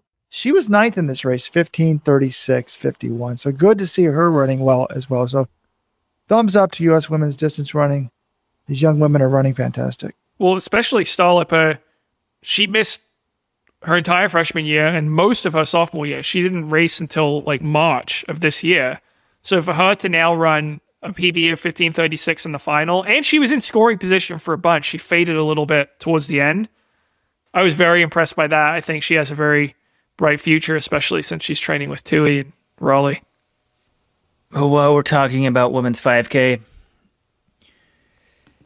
we had the premier women's 10K in America, the New York City Mini this weekend, the 50th New York City Mini. We got to mention it quickly because it's worth a little perspective on this site. 50, also, the 50th anniversary of Title IX. You're not going to give a shout out to MasterCard who sponsored the race, Wilder? Oh, MasterCard New York City Mini. They have some cool program, actually. I was talking to Deena Kastor, and they had some program, and like, they t- took these kids in New York City high schools, and I think they trained like these kids are sort of at risk with with some stuff, and I think they trained for like seven weeks. Deena Kastor was involved. Sounds very cool. If anyone's got more info on that, let us know because probably should expand that to other cities.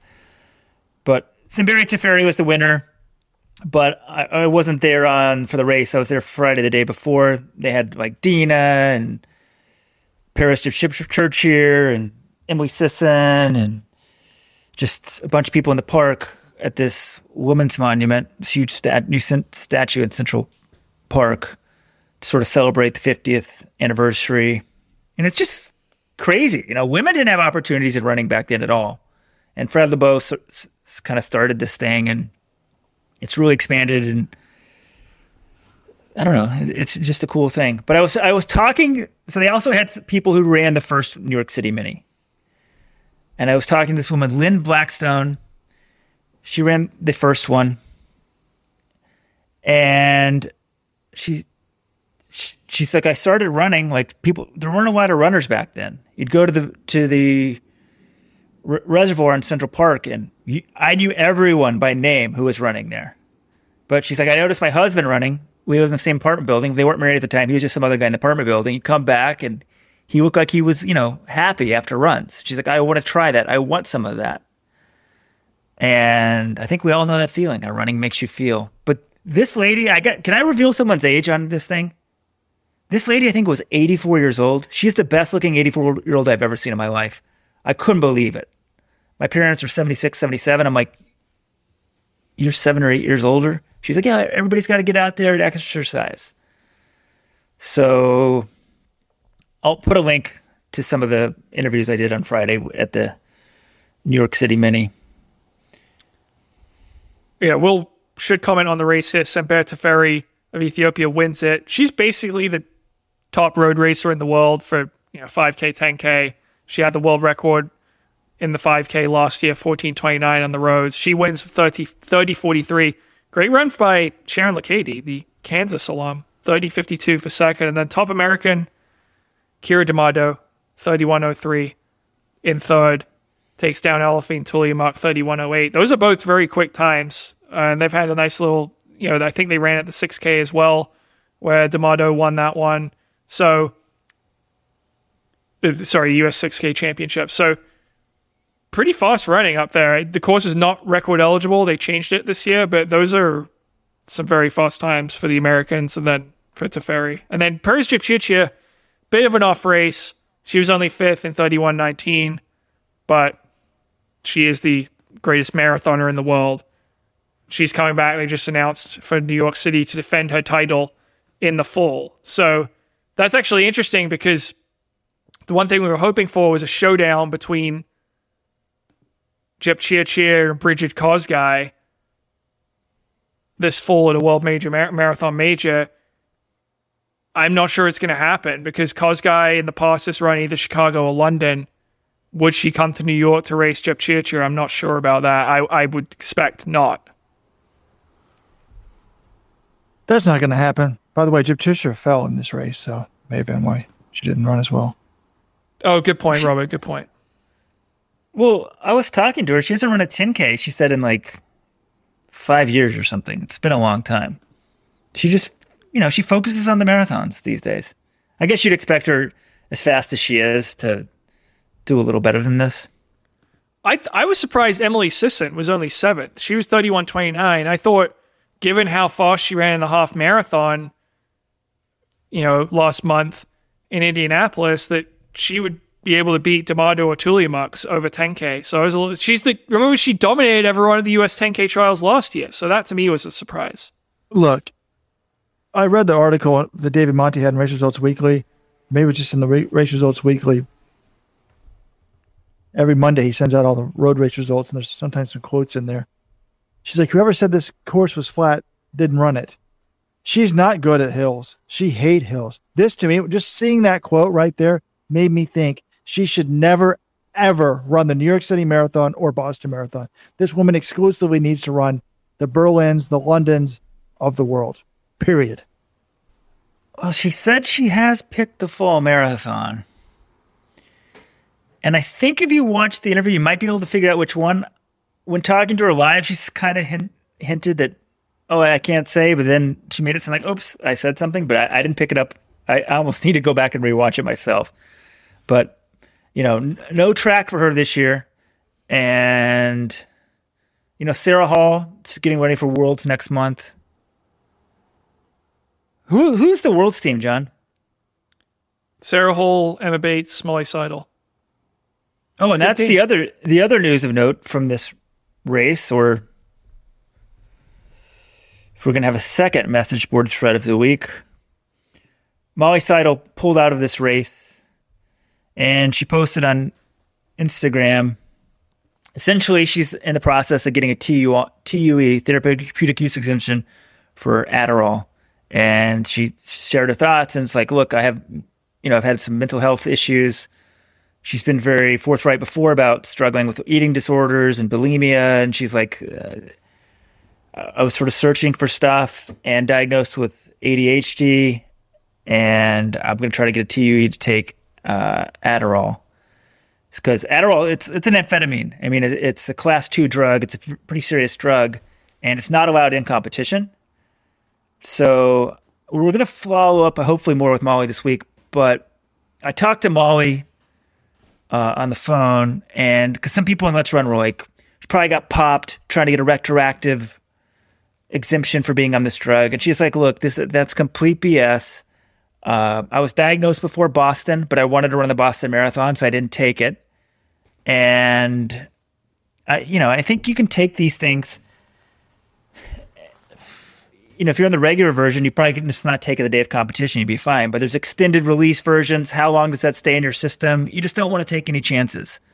So I think her intention is not to take it the day of competitions, but it could still be in your system. So I don't know. I I I, I don't blame people for being skeptical in today's age because clearly WADA views this as a performance enhancing drug, but they have exemptions uh, on that pe- rigorous process people go through to be allowed to take it. And if she, she's sharing her story and wants to get it, I think it's good. Well, the way you treat skepticism, Weldon, is being as transparent as possible. There are going to be some people who never accept this, who say she shouldn't be taking it. It's PED, but the fact is, WADA has a process to follow for it. She is trying to go through the correct channels. She is telling people, this is why I'm not racing because I'm trying to get this done. I commend her for that. And yeah, there are always going to be people who are going to be skeptical, but she's doing everything she can to combat that. So I think she should be applauded for it. And I'm glad they don't just hand out these TUEs like candy because that was made to be, we thought was the process in the past. It's just like, oh, you want a TU? Here you go. I think it's great she's open about it. I think the whole idea of a TUE is a dumb one. Either let everybody be on it or nobody be on it. I, I really don't think this is the type of drug that would help a marathoner. You want to elevate your heart rate before you run 26.2 miles. But that's what I think about the thing concept in general. Like it's like the untimed SAT. I don't understand that. Everyone should be untimed or nobody should be untimed. I mean, I see that sort of purist sentiment, but you know, the anti-doping authorities have essentially said like, oh, certain drugs are so important for people's health, we'll let you possibly take these. So I, I see how people think that, including yourself, but that's not the rule. And I don't think it's changing anytime soon. All right, last thing before we get to the Cade Flatt interview, Robert, did you want to weigh in on Yared Nuguse running 334 at Portland Track Festival at all? Oh, I just thought it was great. I thought it was a great weekend for Sean Carlson, by the way, Notre Dame coach. All the guys came back to win the cross country title. They don't win the cross country title, but then he, Dylan Jacobs wins the 10,000, and then the Goose doesn't get to run NCAAs, but runs 334.98. So he has the Olympic standard, runs well, his value's back. I just thought it, was, it was a, a great result. I'm just a little bit disappointed that six Americans didn't break 334, including Hobbs Kessler, that actually happened last year.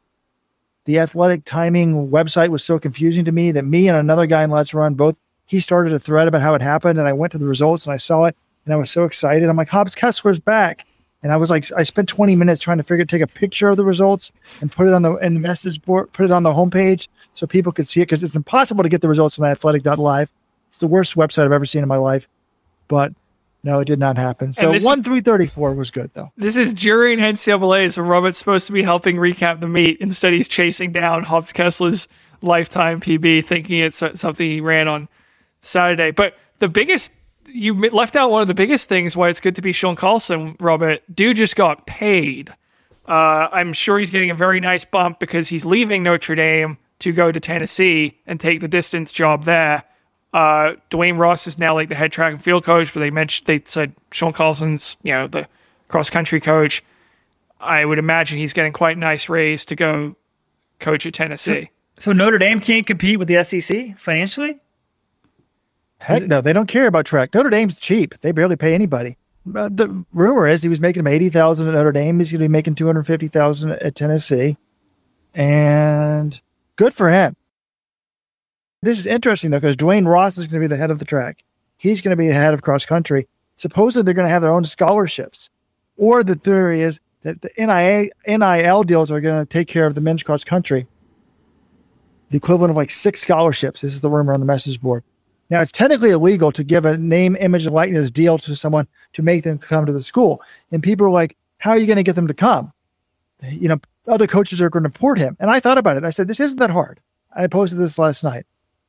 What happens is, I mean, the University of Texas football team has already said the offensive linemen are going to be getting fifty thousand dollars. Robert, and they're trying to crack down on this too, so this may not happen. But you're telling me Tennessee is a bunch of boosters who want to drop three hundred grand a year in track? Maybe so. No, you know what? The, the big you're missing the big thing here. Why did Notre Dame turn around? Because Sean Carlson is one of the best recruiters in the country. He got a ton of John, talent to no, yes. no, stop, stop, stop. Notre Dame, yes, he's a good he's a good coach and he's a good recruiter, but Notre Dame has a huge appeal. It's Notre Dame. Every Catholic kid in America wants to go to Notre Dame. Like it's a little bit different at Tennessee. I think it's a very good move for Sean if he wants to be like Pete Watson at the at the at the University of Texas. A very good track program, some very good distance runners. They can make nationals in cross country. I think it, unless he's got the NIL, there's no chance they're going to be competing for a cross country title. Zero. I won't go that far, but I do think it's harder to build a distance power at Tennessee than it is at Notre Dame. Uh, Well, especially when the head coach is a sprint coach and is going to be using a lot of the scholarships for sprinting. So because there's we only have so many scholarships, and it doesn't cover the whole team. But the NIL, if that's real, and that's the rumor, the source that told me three weeks ago when I put it on the supporting club forum that he was going to be the coach there said, Yeah. And they asked about scholarships and they said, Oh, don't worry about that. We're doing NIL. What you would do is you just recruit them and then they not the, the, collective could say, Hey, we're going to give whatever it is, $25,000 to the, to any recruit that signs a scholarship or to to all distance runners or to all distance runners who have a high school PB under 405 or Robert, Whatever you, it you is. can't tie an NIL deal to a certain school. That's against the rules. Okay so the University of Texas is paying all linemen $50,000 a year is illegal Well, I just found it interesting that they clearly want to commit resources to that distance program, even though the men's team just finished third at NCAA's without really a top distance program. And Yeah. while we're talking about Tennessee title, the 50th anniversary of Title IX, Beth Alford Sullivan, the head coach of Tennessee, fourth place, right? Men's and women's side. No, third on the men's side is what I just said. They didn't place in the top 10 on the women's side. third place in the men's side, and th- they're getting rid of her. So Pioneer women's coach out at Tennessee, but clearly a very good coach. So anyway, back to Nuguse. I mean, the, the result for me was a great run for him. I mean, there are other Americans who ran quick. Johnny Gregoric ran 335 too. With his kick, I think he's right in contention to make that team now. Grant Fisher 335 5. He's already on the 10K team. You know, he's not running 1500. Then Paul Ryan 335, Vincent Ciattei 336 Josh Thompson 336 2. I mean, a lot of Americans, you know, they're rounding into form. Hobbs Kessler on the 11th, 337 2. But to me, what this my takeaway now is I have my three favorites for the team. It's Hocker, it's Colt it's Cooper Teare, and it's Yared Nuguse. Because we know Engels is out. He said just has been banged up this year. Can't make it to USA's. Centro had knee surgery. He's gone. To me, it's Nuguse, Hocker, and Teare, but I think it's very possible one of them gets run down. Maybe maybe it's Cooper Teare, uh, because you got if Gregoric's in 335 shape, I know that guy can kick.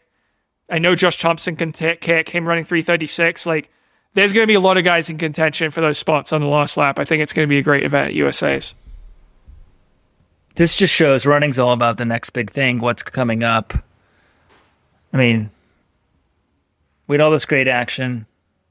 USA's only two weeks ago were debating who's going to win the men's 1500, you know, who's the top miler in the US. Never gets old discussing that, but guys, we got Cade Flatt, who could be the fastest 800 meter runner of all time. Up next, did you guys know that Cade? I mean, this he, he's like I'm the greatest.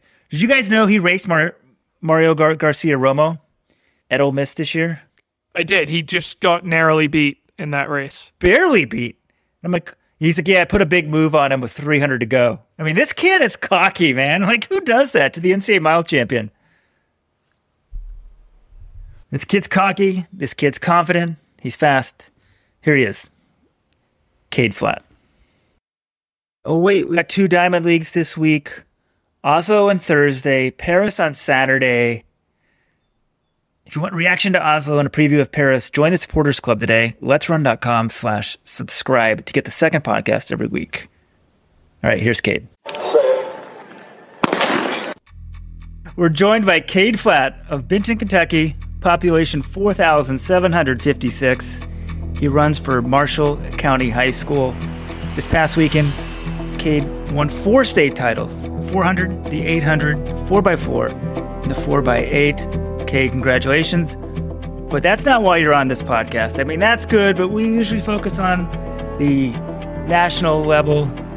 And indoors, Cade won the New Balance Indoor Nationals to burst on the scene. Soon after that, he ran an outdoor race at Ole Miss where he raced NCAA indoor champion of the mile, Mario Garcia Romo, narrowly losing. Afterwards, he posted to Twitter, In two months' time, I rewrite history. He almost rewrote history last month in May at Icahn Stadium in New York, where he ran 146.51, just missing Michael Granville's 26 year record at 800 meters. This weekend, he'll be running the New Balance Outdoor Nationals for the first time ever at Franklin Field in Pennsylvania, where he hopes to break Michael Granville's record. Cade, thanks for joining us. No problem. Thanks for having me. I appreciate it. And Cade, you're a f- refreshing voice in track and field. You're young, so maybe you're refreshing to old guys like myself, no matter what. But you're not only running fast, you're a big talker, you're confident. I like it. Is, is does that just come naturally to you? Yeah, it's uh, it's kind of came naturally. I've always been a uh, competitive person. You can ask my siblings, uh, my my brother, my dad. You know, whether it's uh, you know track and field or basketball or cornhole. You know, where we're uh, we're talking to each other and uh, you know letting them know who's who's the best and stuff like that. So yeah, it's it's kind of always always been there, and uh, yeah, just just letting them just letting people know Cade Flatt. I think the sport needs more personalities. I mean, we got them, but a little trash talking, I think, is good. Usually, we don't get it at the high school level, so yeah, yeah, not, not, not scared, not afraid. Be different. Before we talk about your career and how you got here, let's talk about this weekend. You've put it out there. Is the goal solely the record? Franklin Field, you can get bad weather, you can get wind. Mm-hmm. Talk about the goal for this weekend. Yeah, goal for this weekend is the record. Um, you know, that's that's what we've been eyeing. That's what we've, you know, I had 145. I had 146.45 in the legs May 20th uh, at Trials of Miles, and just did just little instances that cost me that record, you know, in split seconds. Uh, but you know, I, we've been we've been shooting for something way past that record. To be honest, uh, not planning on skimming by. So we'll we'll see what happens, see how it unfolds. But yeah, I'm ready. I'm ready for it. And is there any competition for you? I know Will Sumner's not in this one, but mm-hmm. do you expect people to be with you? Um, to be honest, I don't think anybody's crazy enough to be with me at at uh, after 500. Uh, we'll we'll just have to see how it shakes out. Um, I'm not too familiar with the field, uh, if I'm being honest. But you know, it's if I'm going out there to break the national record and going to run the fastest time I ever ran, then there shouldn't be anybody in front of me anyway. So I can't be worried about that. And I hadn't even thought about this. Are, are you going to have a rabbit? Yes, yes, we'll have a rabbit. Okay, good. Because like you know, USA Nationals they can't have a rabbit, and I'm like, okay, if he if he's going to solo this thing, it's even crazier. Yeah, and, and and that's the thing. Like, I've I've always been a guy I can run fast by myself. At New Balance Indoor Nationals, I ran fast by myself. Um, I think that I, I, could, but it's you know if the options there and this national meet, I don't think I don't think the field's as competitive as it could be. Uh, that we have, this has been the high school season with the most you know top 800 guys ever.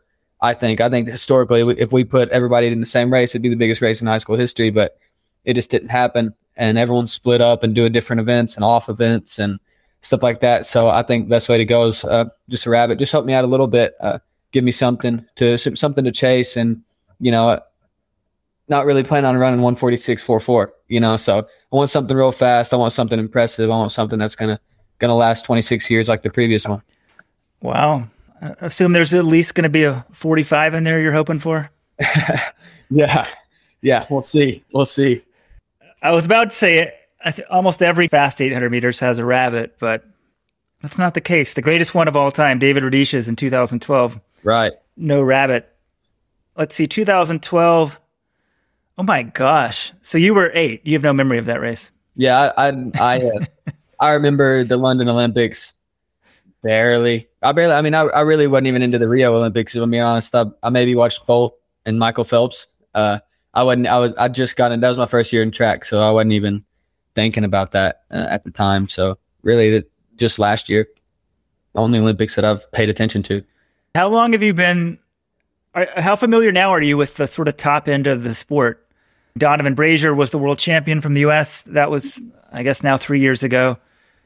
I've been, I guess, 2019 is when I really started. So that was my freshman year. That was when I really started keeping up with like, I guess, pro stuff. But really, I'm a, I think I'm a pretty ca- casual fan when it comes to track. If I'm honest, uh, you know, I'm always watching the top 800s. I uh, always tune in to watch like you know Fred Kerley and Christian Coleman, those guys in those events. But I'm not too big into anything else. If it, you know, it's, if it's not something that I'm focused on or, or if I'm bored, I'll put on a, a 10k and just sit there and kind of look on my phone and then look up and just see what's going on. You know what I mean? But I'm, I'm, I'm kind of a casual at the, at the track sport, uh, sport of track. Hey, I'm a, I'm a former 10K runner. I resent that. It's actually 10K, 10K is pretty boring for most of the time, you know, but yeah, but sometimes I swear, sometimes I'm just like, I really, I, I really want to watch a 10K. It's like sometimes I want, I want to watch golf for no reason. You know, it's just like, I just want to just study and let watch it play out. You know, I, I want to watch those guys move and just see what happens. The 10K and NCAA championships was was awesome. You know, and I, I watched that. Uh, you know, had had some drama in there, and you know, it was good. It was good. So it just depends on the race. Yeah, it's true. But would you consider yourself more of a sprinter than a distance runner? and and that's what I don't know because like I'm not. I don't really consider myself. I can just consider myself an 800 guy, to be honest. Just a pure uh, 800 specialist. Um, I think I'm on the faster side of the 800. Like I think I'd be more competitive. I think I can run a real fast four right now. Uh, I'd be more competitive in the four side than the mile side. Uh, but yeah, I think I'm just right in the middle. I think I'm just a 800 specialist. It's your best event, but you run 46.89. I've only th- you only run a couple miles, but 412.97. Is that right? Yeah, so that, that was the only 16, uh, only four lapper I, I did this year.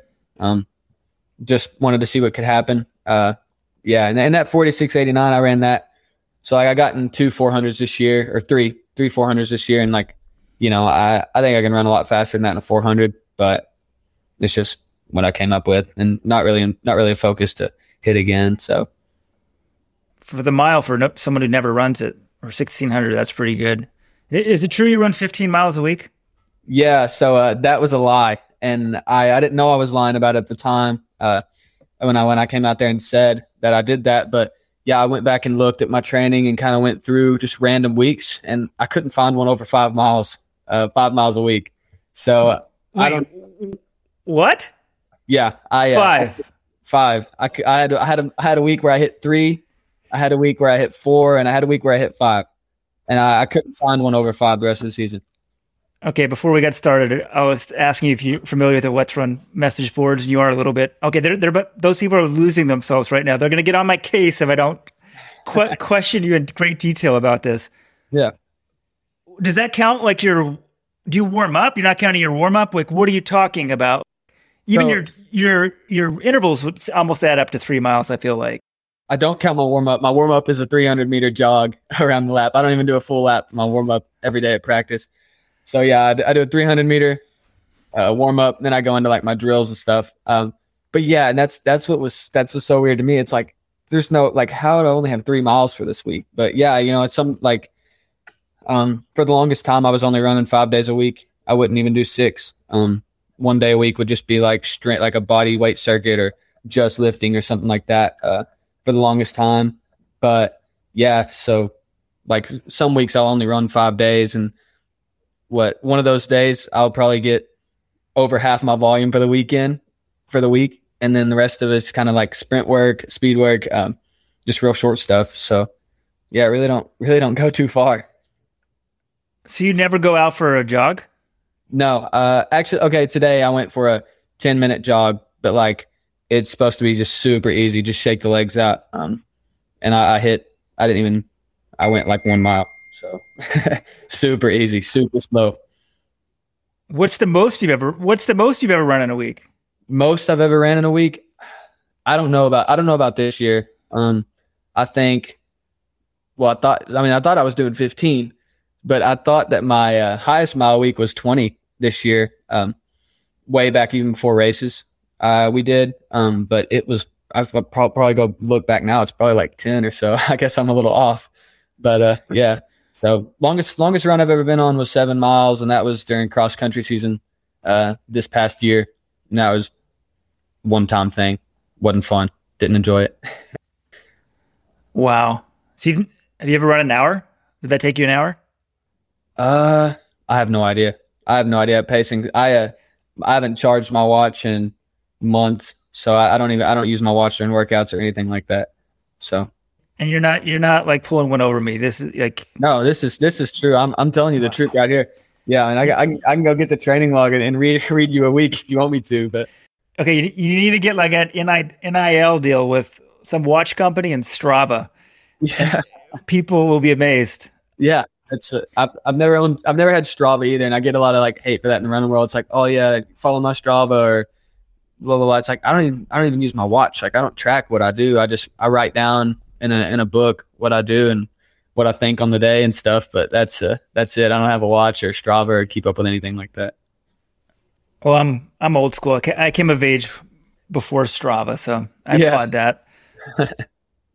Looking ahead to Ole Miss, have you coach talked to Coach Vanhoy? Like, I assume he's going to want you to run a little more than that, but like, hey, this is working.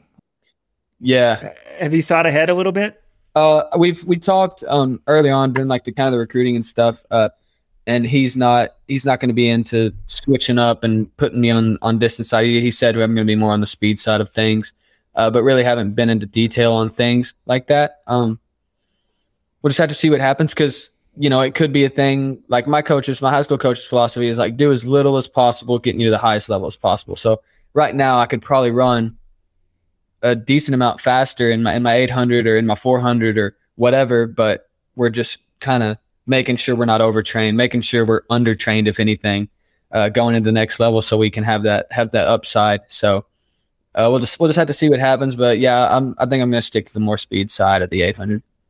You've got tons of upside because there's an endurance component. So mm-hmm. wow, once you get some of that, what's your high school coach's name? What's his background? Andrew Johnston. Uh, his his background is English teacher.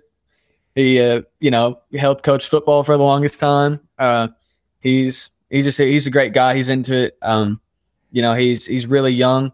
Uh, that's his background. He doesn't really have a coaching background. Like I'm not. I don't really have a professional coach or anything crazy. Uh, it's just I'm on that English teacher training and it's working. So sticking to it. This sounds fake. This is too good to be true. I like this. How old's your coach? Uh, I don't want I don't want to disrespect him, but he's young. I don't I want to say like early 30s, early 30s, maybe like 30, 31, something like so that. He's young. Are people now like contacting him, giving him advice, or he tunes, tunes it out? Uh, I don't. I don't think anybody's really contacted him. Uh, some people try to contact me and, and tell me what uh, you know I should be doing and shouldn't be doing, but you know it's uh, I'm with that guy till the end. So I like loyalty. It's working well for you, so stick with it. Yes, yes, that's right. We talked about it a little bit earlier. So it sounds like will there be no races with Will Sumner this year? Maybe at USA's, or do you think it's going to happen? He's doing a U20s as far as I'm concerned. As far as I know, um, I don't even know if he's doing the 800. He might be doing the four. Uh, that's that's what I know. And I uh, when he first entered into Brooks, I kind of saw that and I was like, okay, it could be a stacked stacked race. You know, we had he had Plant, uh, Sumner, and then I was gonna I was gonna follow him there, but it, he was in the 400, and then it turned out he was in the four. So I was like, okay, you know, so that's that's when I, I decided to go to New Balance, and uh, I'm really happy with that decision. Uh, never been to Philadelphia, but yeah, so I don't I don't think there's to be a, a Flatt Sumner matchup, but we'll just have to see what happens. Yeah, as a high schooler, how do you pick which race to go to? I mean, you've got all these options. Yeah, and that's and that's what you know stinks. Um, to be honest, it sucks because like to be a national champion for me in my mind to legitimize it, it's you know you can go to Brooks PR and win nationals and be a national champion, say you're a national champion, but you're not the you're not the best in the country, or some guy from New Balance ran faster than you. You know what I mean? So I, I wish it was just one meet. I wish we could get together and it just they just pull it in and say, hey, this is the national championships. One brand takes it over, whatever. You know, I, I don't care, but yeah, it sucks. I mean, all the competitions dispersed and people are going on off events, and some people aren't even in national championships this year. So it's it's difficult. Uh, you know, I personally, I I just wanted to. New Balance has been great. It's where I started with New Balance. It's where uh, people met me. Um, so I was like, okay, I'll, I'll, finish the high school career with New Balance. Uh, and then I've never been to Philadelphia. Rock. I've grown up on Rocky movies, so you know, running up those steps. That's a let's check that off the bucket list. We'll do that. Um, but yeah, so it, it, was pretty easy decision to do for me. And Franklin Field's awesome from what I've seen. So like to run there and have a moment there. So yeah, it's a great place, and there's so much running history there. And we were talking b- before we started that uh, Benton. I mean, you're two hours from anything. Mm-hmm. Nashville, Tennessee, I think, because you said it's the closest yes. big city to you. So nothing around here. Yeah, should have a good time in uh, Pennsylvania. So what's you said you're not going to do the under 20s? It sounds like. Are you going to try to do USA's? What's the goal for you? What's the rest of the summer look like? USA's USA's is the uh, is the goal for me at the moment. I think that I, am in shape to run something pretty fast, and uh, you know, I think getting that final would be huge. Uh, that'd be, and for me, you know, the U20s is a making Team USA and stuff. That's a, you know, that'd be a big honor and being on a Team USA for U20 and things like that. But I think that lining up with the best in the world at, while I have the opportunity as a high school kid, I think that's something special. And I think that's a, you know, this Marshall County community that, you know, seeing me on TV, things like that. Uh, yeah, that's a, that's a pretty big deal for them too. Uh, so I think me doing that and that experience, you know, uh, I do that now. I line up against these guys when I'm young, the, you know, the, the little young chimp, the, the kid, you know, and then two years net, two years later, I can line up against them as, you know, King Kong, see what happens. So I'll have that experience under my belt and, you know, be ready for it. Wow. I'm, I'm impressed taking on the big boys. Because you said, I think it was after the 147 where you nearly beat uh, Mario Garcia Romo and you said, I'm not scared to race anybody, anytime, anywhere, at any level. I, I guess you meant it.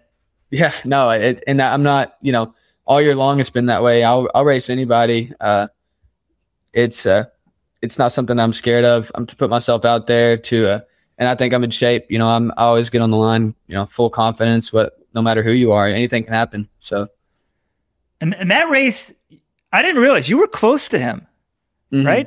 It yeah, was like point, yeah. point, point two or something. Yeah, it was it was right there. I uh, made a real uh, gutsy move, 300 meters out, went around him, uh, had the lead, and then coming right off the final turn, I swung a little wide for whatever reason, and so I I was in like end of lane one, almost in lane two, and he just sneaks up right on the inside of me, right right there, and it was like you know he's great. If I'm gonna lose, if I'm gonna lose to somebody, I'll lose to the NCAA champion, you know, a rebel uh, Mario, he's a great guy. Uh, all props to that guy. Um, but yeah, I just I swung a little wide and he, he snuck up on me. Then you know, Spanish rocket just right past me, right there at the end. I mean, the number one rule of 800 or of any running: never get beat on the inside. Yep, that happened. That won't happen again, right? Won't happen again. No, sir. Wow, but that's I mean that's crazy. Like you're you're not afraid. But yeah, to beat USA's, you could probably make the final running a 145. Do you think a 144 is in the legs this year? we're gonna see what happens June seventeenth, Friday at uh, Franklin Field. I think that'll tell me everything and tell people everything they need to know. What's uh, for the remainder of the season, what kind of shape I'm in, what I can do. Uh, but yeah, we'll just have to see. I, I think making that final is doable. Um, ready to put myself out there, see what happens. And I heard on another podcast or interview or something, you started off running like your parents would give it to you for punishment. Mm-hmm. Yeah, yeah, they would. Uh, so it was like punishment. Like when me and my brother were fighting, my dad would send me and him like on a mile run or something. We like so we had this neighbor who's half a mile down, and then he'd be like, "Go run to their house, you know, touch the mailbox, come back. And I know them. So if you don't touch that mailbox, they're going to tell me and you're going to be in trouble, you know? so he'd, he'd, send us off that. We'd be fighting or something. He'd send us on a mile. We'd come back. We'd be too tired to fight each other. Or like, hey, dad, can I, you know, play PS2, you know, all day, whatever, because PS2 was out at the time. He's like, okay, no, go run a mile first. You have to, you can, but you have to run a mile first. And so, I mean, that, that always sucked. I hated running to begin with because it was always like a punishment thing. And Bryce, my older brother, uh, he's two years older than me. He would be doing, he might go for three miles. I might go for one mile because we were young at the time. Uh, and he just, you know, and then once I was able to run with him, we'd both do three miles or something. He, as you know, competitive as he is, competitive as I was, we'd sit there and try to race the thing, but he would just get the best of me every single time. He's just older, and I'd, you know, I'd be crying and just upset. you know, he beat me, he left me by my own. I got to, I got to run a mile by myself now. Uh, but yeah, that, that, was that was at an early age. Um, and it wasn't an everyday thing. Like I wasn't like training or like an avid runner. It was just like, you know, you guys are getting on my nerves. Go run and get get worn out a little bit. it sounds like you might, might have been running more when you were like eight than you are now. Yeah, maybe maybe you know, but yeah, no, it, it was an everyday thing. My, you know, it wasn't ever like a overwork. You know, it was, it was maybe like twice a week. I'd run like a mile or or something like that. But you know, it just varied. You know how good I was. Did your parents do track? How fast was your brother? No, my my uh, mom didn't do any sports, and my dad was a basketball guy. He's like six seven. So uh, my bri- my brother he ran cross country as a sixth grader, but he was growing really fast at the time, so he actually got injured. He was he was good uh, around here, and he got injured his first year doing it. His hip like hips were really open or something. He was like six three in sixth grade. Like he was growing really fast. Wow. And uh, so he got injured. So that's why uh, they didn't put me in anything until uh, sixth grade as well. But I didn't do cross country or anything like that. Um, but yeah, he he came back his sophomore year and ran. He was a like 201 guy and a 51 400 as his first year in track, which you know pretty good, I think. Um, but yeah, he had, he had potential to be really well, but he just uh, yeah, he didn't want to be there. So he's six seven. I haven't seen any six seven eight hundred meter runners. yeah, no, I, uh, yeah, my dad. No, he he said he ran track like he ran the 100, the 200, and the shot put. So that's that's what he did. Well, everyone, I'm glad you found the 800. It sounds like you know you had a little unorthodox training as a kid, and definitely now, but it's working for you. Yeah, yeah, for sure, uh, for sure. And yeah, I was a like speaking of finding the 800. I was I was about to quit track. It was my like first meet I ran. I ran the mile, and I did high jump, and I loved loved high jump, and then I hated the mile, and then coach put me in second meet, put me in the 800, and then I won it. And it was like, it was the number one time in the country for a sixth grader at the time, my first one. And then I was just like, oh, I didn't really know what mile split was or anything like that at the time. And someone just told me about it. And I was like, okay, yeah, yeah, whatever, you know. And then they were like, no, no, seriously. And then I was like, okay, I'll stick around for a little bit. And then it kind of just uh, took off. Wow. How fast did you run? It was a 226 and then I ended up getting that to a 208 my sixth grade year. Wow. Pretty good. yeah, I brought it down. Brought it down. Well, good luck this weekend. Thank you for joining us and keep being you. People, you know, you got a few haters on Let's Run, but most people, I think deep down, they love the personality. Yeah, yeah. And that, you know, there's, there's definitely some hate, but I, see a lot more support and I get support all the time, every day from uh, kids all over. So, yeah, keep being me, keep being different. So I appreciate you having me. Okay, appreciate it. Thank you. Yes, sir. See ya. If you want to take your recovery seriously, you got to try the Therabody Recovery Air Compression System. Personally, I love the jet boots because they're wireless, super easy to use. They fold into a little bag. 60 day money back guarantee. Check it out for yourself. Try them out yourself. Therabody.com slash let's run. Link in the show notes.